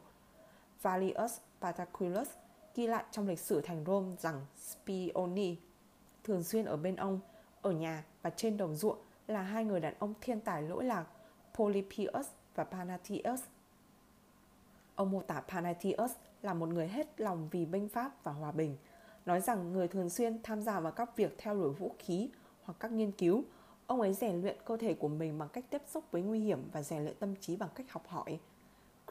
Cicero người bị mê hoặc bởi những câu chuyện của Panatius đã viết về các cuộc đối thoại và giai thoại từ những cuộc gặp gỡ này. Những nhà văn sau này như Podochus không những không nghi ngờ về nhóm Spionic mà còn cho chúng ta biết về loại ảnh hưởng chính trị thầm lặng mà Panatius đã tạo ra. Trong Moraria, Percept of Stratukov, tạm dịch Moria dưới luật của thành bang, Portrait viết rằng Thật ra là một điều tốt khi chúng ta có được lợi thế từ tình bạn của những người vĩ đại để biến nó thành lợi ích của cộng đồng của chúng ta. Polypius và panathius nhờ thiện trí của Scipio đối với họ đã trao cho lợi ích to lớn cho các thành bang của hai người. Đây chính là những gì mà Panetius đã được dạy, định hướng chính sách và hình thành những các quyết định mạnh mẽ ảnh hưởng đến hàng triệu người. Trong khi Zeno là một nhà thiên tài tạo lập và Chrysippus là những người gỡ bỏ các nút thắt của học viên và trong khi Aristotle ủng hộ chủ nghĩa chuyên chế hơn hướng thực dụng và Antipater đi theo hướng ngược lại là khi cố gắng đặt ra các quy tắc cho cuộc sống hàng ngày.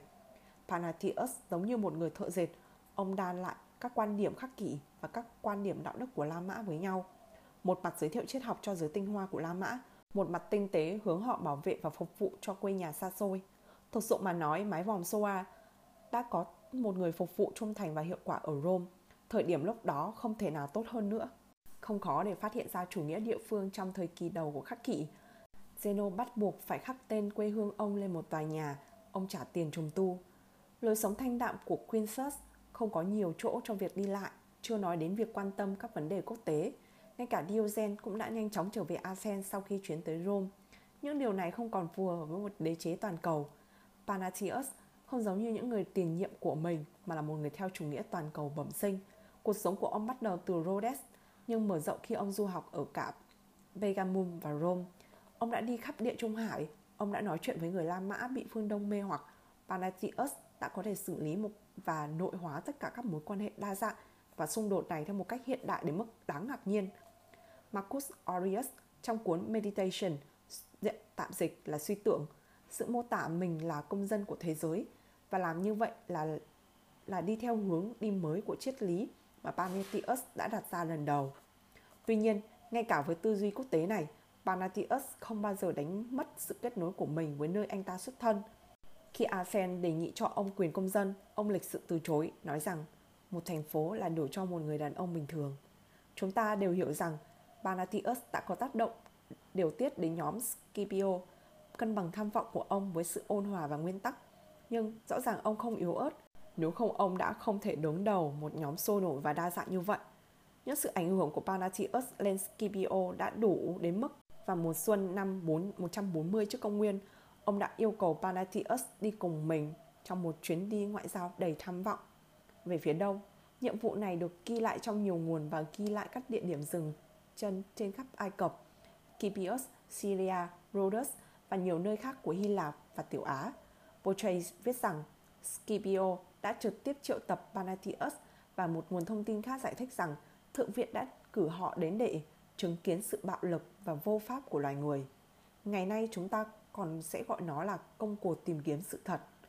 Mặc dù ta mong rằng thế giới đã thay đổi với rất nhiều từ thời Panathius, nhưng sự thật là các bô lão vẫn gửi người tới những vùng tương tự để tham gia những hoạt động như cách người lính và triết gia đã làm hơn 2.100 năm trước.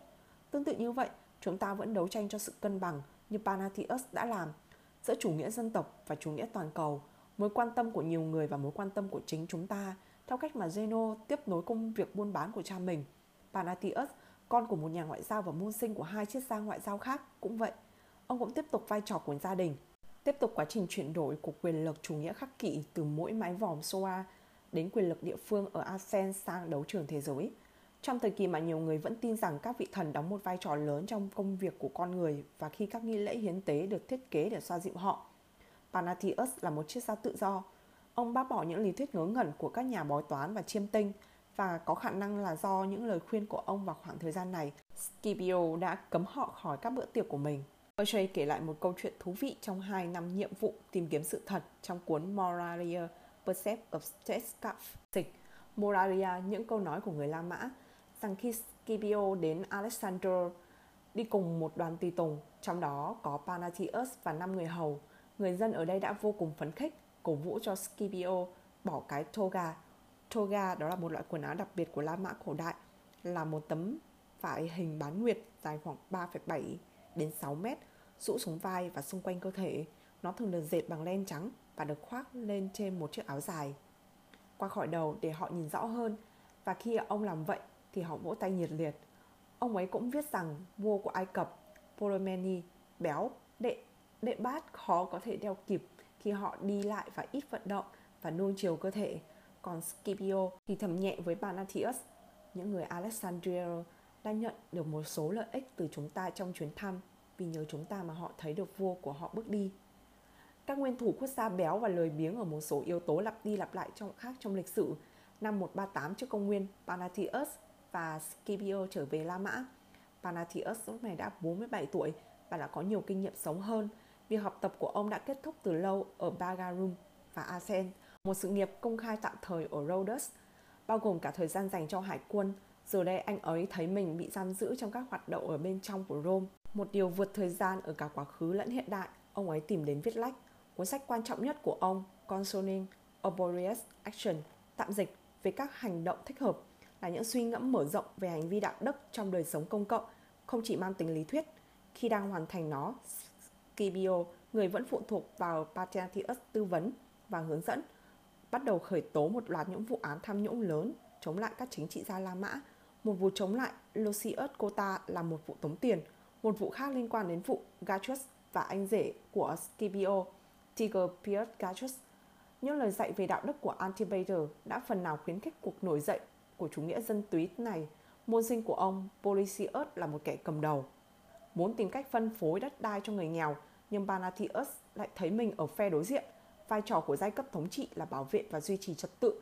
Về việc Scipius tích cực truy tố qua Trace rất thú vị ở chỗ nó về cơ bản là hai là nhà lãnh đạo khắc kỷ chống lại nhau. Chúng ta thấy được nhà khắc kỷ cách mạng Policius và nhà khắc kỷ bảo thủ Panatius, cả hai đều hoàn thành những gì họ tin là nghĩa vụ của họ với đất nước. Điều này chẳng phải là một sự trùng hợp ngẫu nhiên của lịch sử mà là sự tất nhiên khi khắc kỷ ngày càng dính sâu vào chính trị. Tất nhiên, Panatius sẽ thấy mình ở giữa một cuộc xung đột gay gắt mà ông quen tất cả các bên liên quan. Đó là điều xảy ra khi bạn quan hệ rộng. Cicero viết rằng Concerning Appropriate Actions đã cho chúng ta một cuộc thảo luận kỹ lưỡng về những nghĩa vụ đạo đức mà chúng ta có.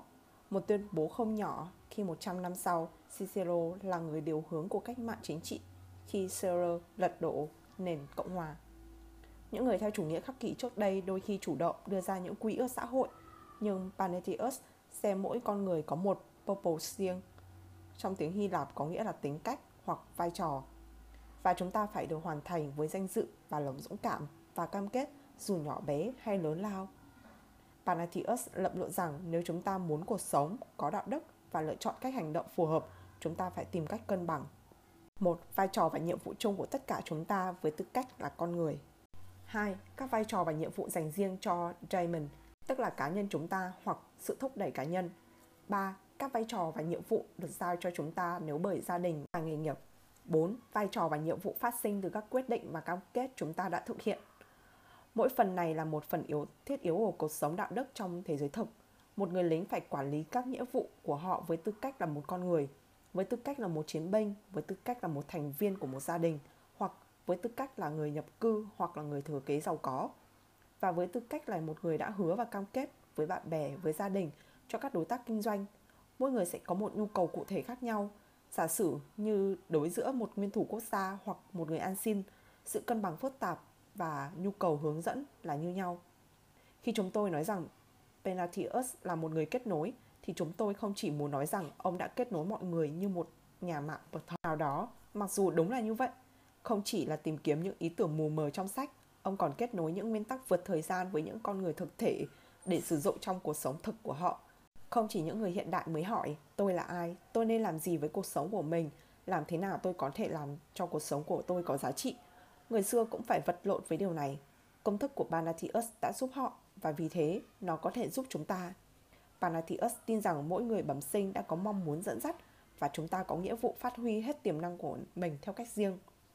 Không phải tất cả chúng ta đều có thể trở thành Scipio trên chiến trường hay thậm chí là Panathius với nền giáo dục ưu tú và các mối quan hệ ngoại giao, nhưng chúng ta có thể phục vụ lợi ích công cộng theo nhiều cách khác nhau với lòng dũng cảm như nhau. Đó thật sự là những gì mà nhóm Spionic tập hợp đa dạng gồm những người tài năng, vị trí và sở trường khác nhau. Tất cả đều cố gắng tìm cách đóng góp và phát triển thế giới. Mọi người đều có một cuộc sống ý nghĩa và có mục đích. Mọi người đều có thể làm những gì họ làm giống như những nhà khắc kỹ gia tốt đẹp. Panathius chúng ta hãy tưởng tượng là một người bạn mà ta thường tìm đến để xin lời khuyên về cách nào để tốt nhất để đạt được cuộc sống như vậy và chính Amophai, nguồn sống của chúng ta là thứ mà Panathius đã chỉ rõ. Trên thực tế, đó sẽ là một chủ đề mà được khắc kỹ ra truyền tải qua các tác phẩm Marcus Aurelius con người được ban cho những bản năng hướng tới đức tính tự nhiên và chúng ta có thể phát triển và sống cao quý nếu chúng ta học cách sống nhất quán với bản chất và bổn phận của chính mình đồng thời tận dụng tối đa các nguồn lực mà chúng ta có thể được ban cho Panathius mặc dù sinh ra có đặc quyền nhưng đã không chọn lựa hòa nhập vào cuộc sống dễ dàng có thể chấp nhận được đó. Thay vào đó, ông công khai chấp nhận nghĩa vụ và trách nhiệm của một giai đoạn rộng lớn hơn nhiều. Ông lấy những nguồn lực mà ông có và sử dụng nó, trở thành phiên bản tốt nhất của mình và cống hiến nhiều nhất có thể. Ông tin rằng mỗi chúng ta đều có nghĩa vụ phải làm như vậy. Không giống như một cuộc đua theo kiểu được ăn cả ngã về không của Chrysippus, Panathius lấy hình mẫu của một loại vận động viên khác khi phản ảnh cách tốt nhất để hoàn thành nhiệm vụ xã hội của chúng ta.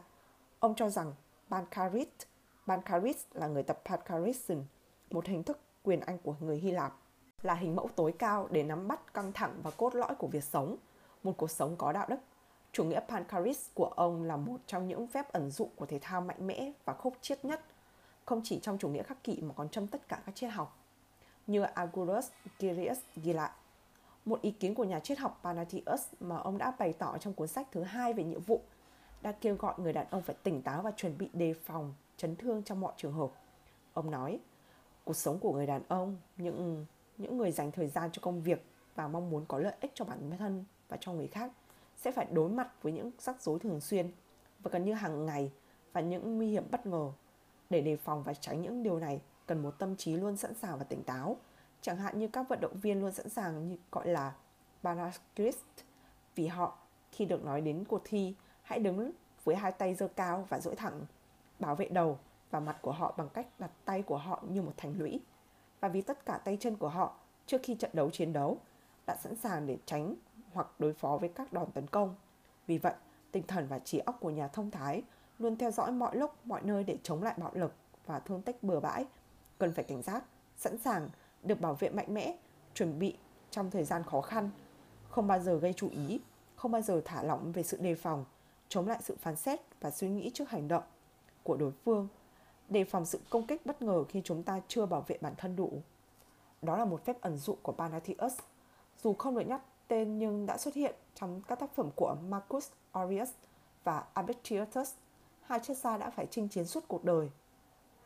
Không giống như công thủ Artibator, người nắm bắt thực tế và nhiều thứ nằm ngoài tầm kiểm soát của chúng ta khi chúng ta tìm cách lựa chọn tốt nhất giữa những các thử thách trong cuộc sống.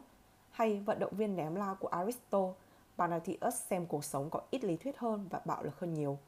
Đó không chỉ là một cuộc thi với bản thân mà còn là cuộc chiến thực sự với đối thủ và số phận. Ông tin rằng chúng ta cần phải chuẩn bị cho những cú đánh chắc chắn sẽ giáng xuống. Cuối cùng, Panathius sẽ không hoàn thành cuốn sách vì những lý do không rõ ràng, nhưng những gì ông ghi lại được bằng văn bản là một thành tựu đáng kinh ngạc và được công nhận như vậy trong thời đại của ông.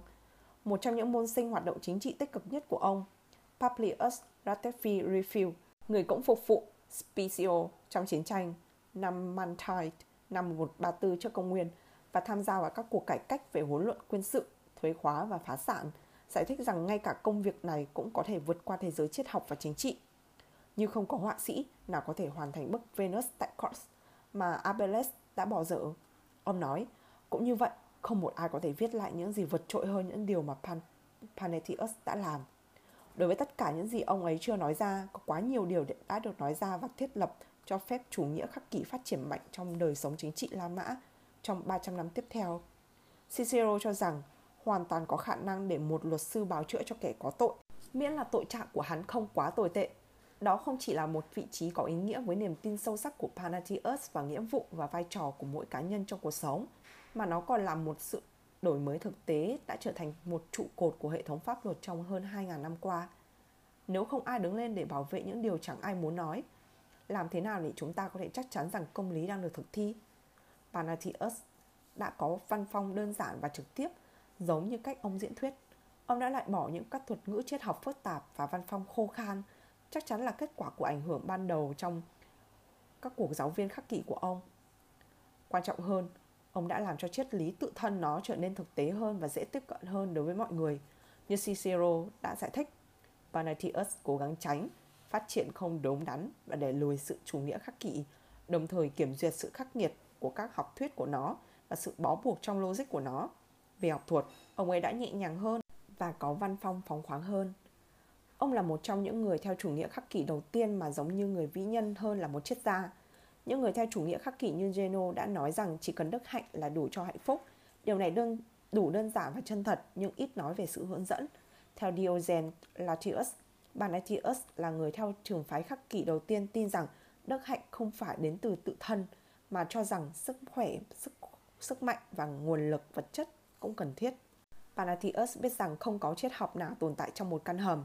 Nó được kết nối với những thứ quan trọng khác, chính trong sự cân bằng, sự tích hợp của các nghĩa vụ và lợi ích cạnh tranh và tài năng mà cuộc sống tốt đẹp được tìm thấy. Năm 129 trước công nguyên, CPO đã chết, một mất mát lớn cho cả Cộng hòa và bạn bè của ông. Chúng ta có thể tưởng tượng Panathius đang đau buồn trước sự mất mát này, nhưng cũng dựa vào một bài tập mà ông đã dạy các môn sinh để nguôi ngoai bớt. Giả sử con trai của bạn chết, ông ấy nói, bạn phải nhắc nhở bản thân rằng bạn biết anh ta là người phàm khi bạn được đưa anh ta vào thế giới. Đối với bạn bè hay nghề nghiệp cũng vậy. Tất cả mọi thứ đều kết thúc. Triết học ở đó để nhắc nhở chúng ta về thực tế đó và chuẩn bị cho chúng ta trước sự va chạm của cuộc sống.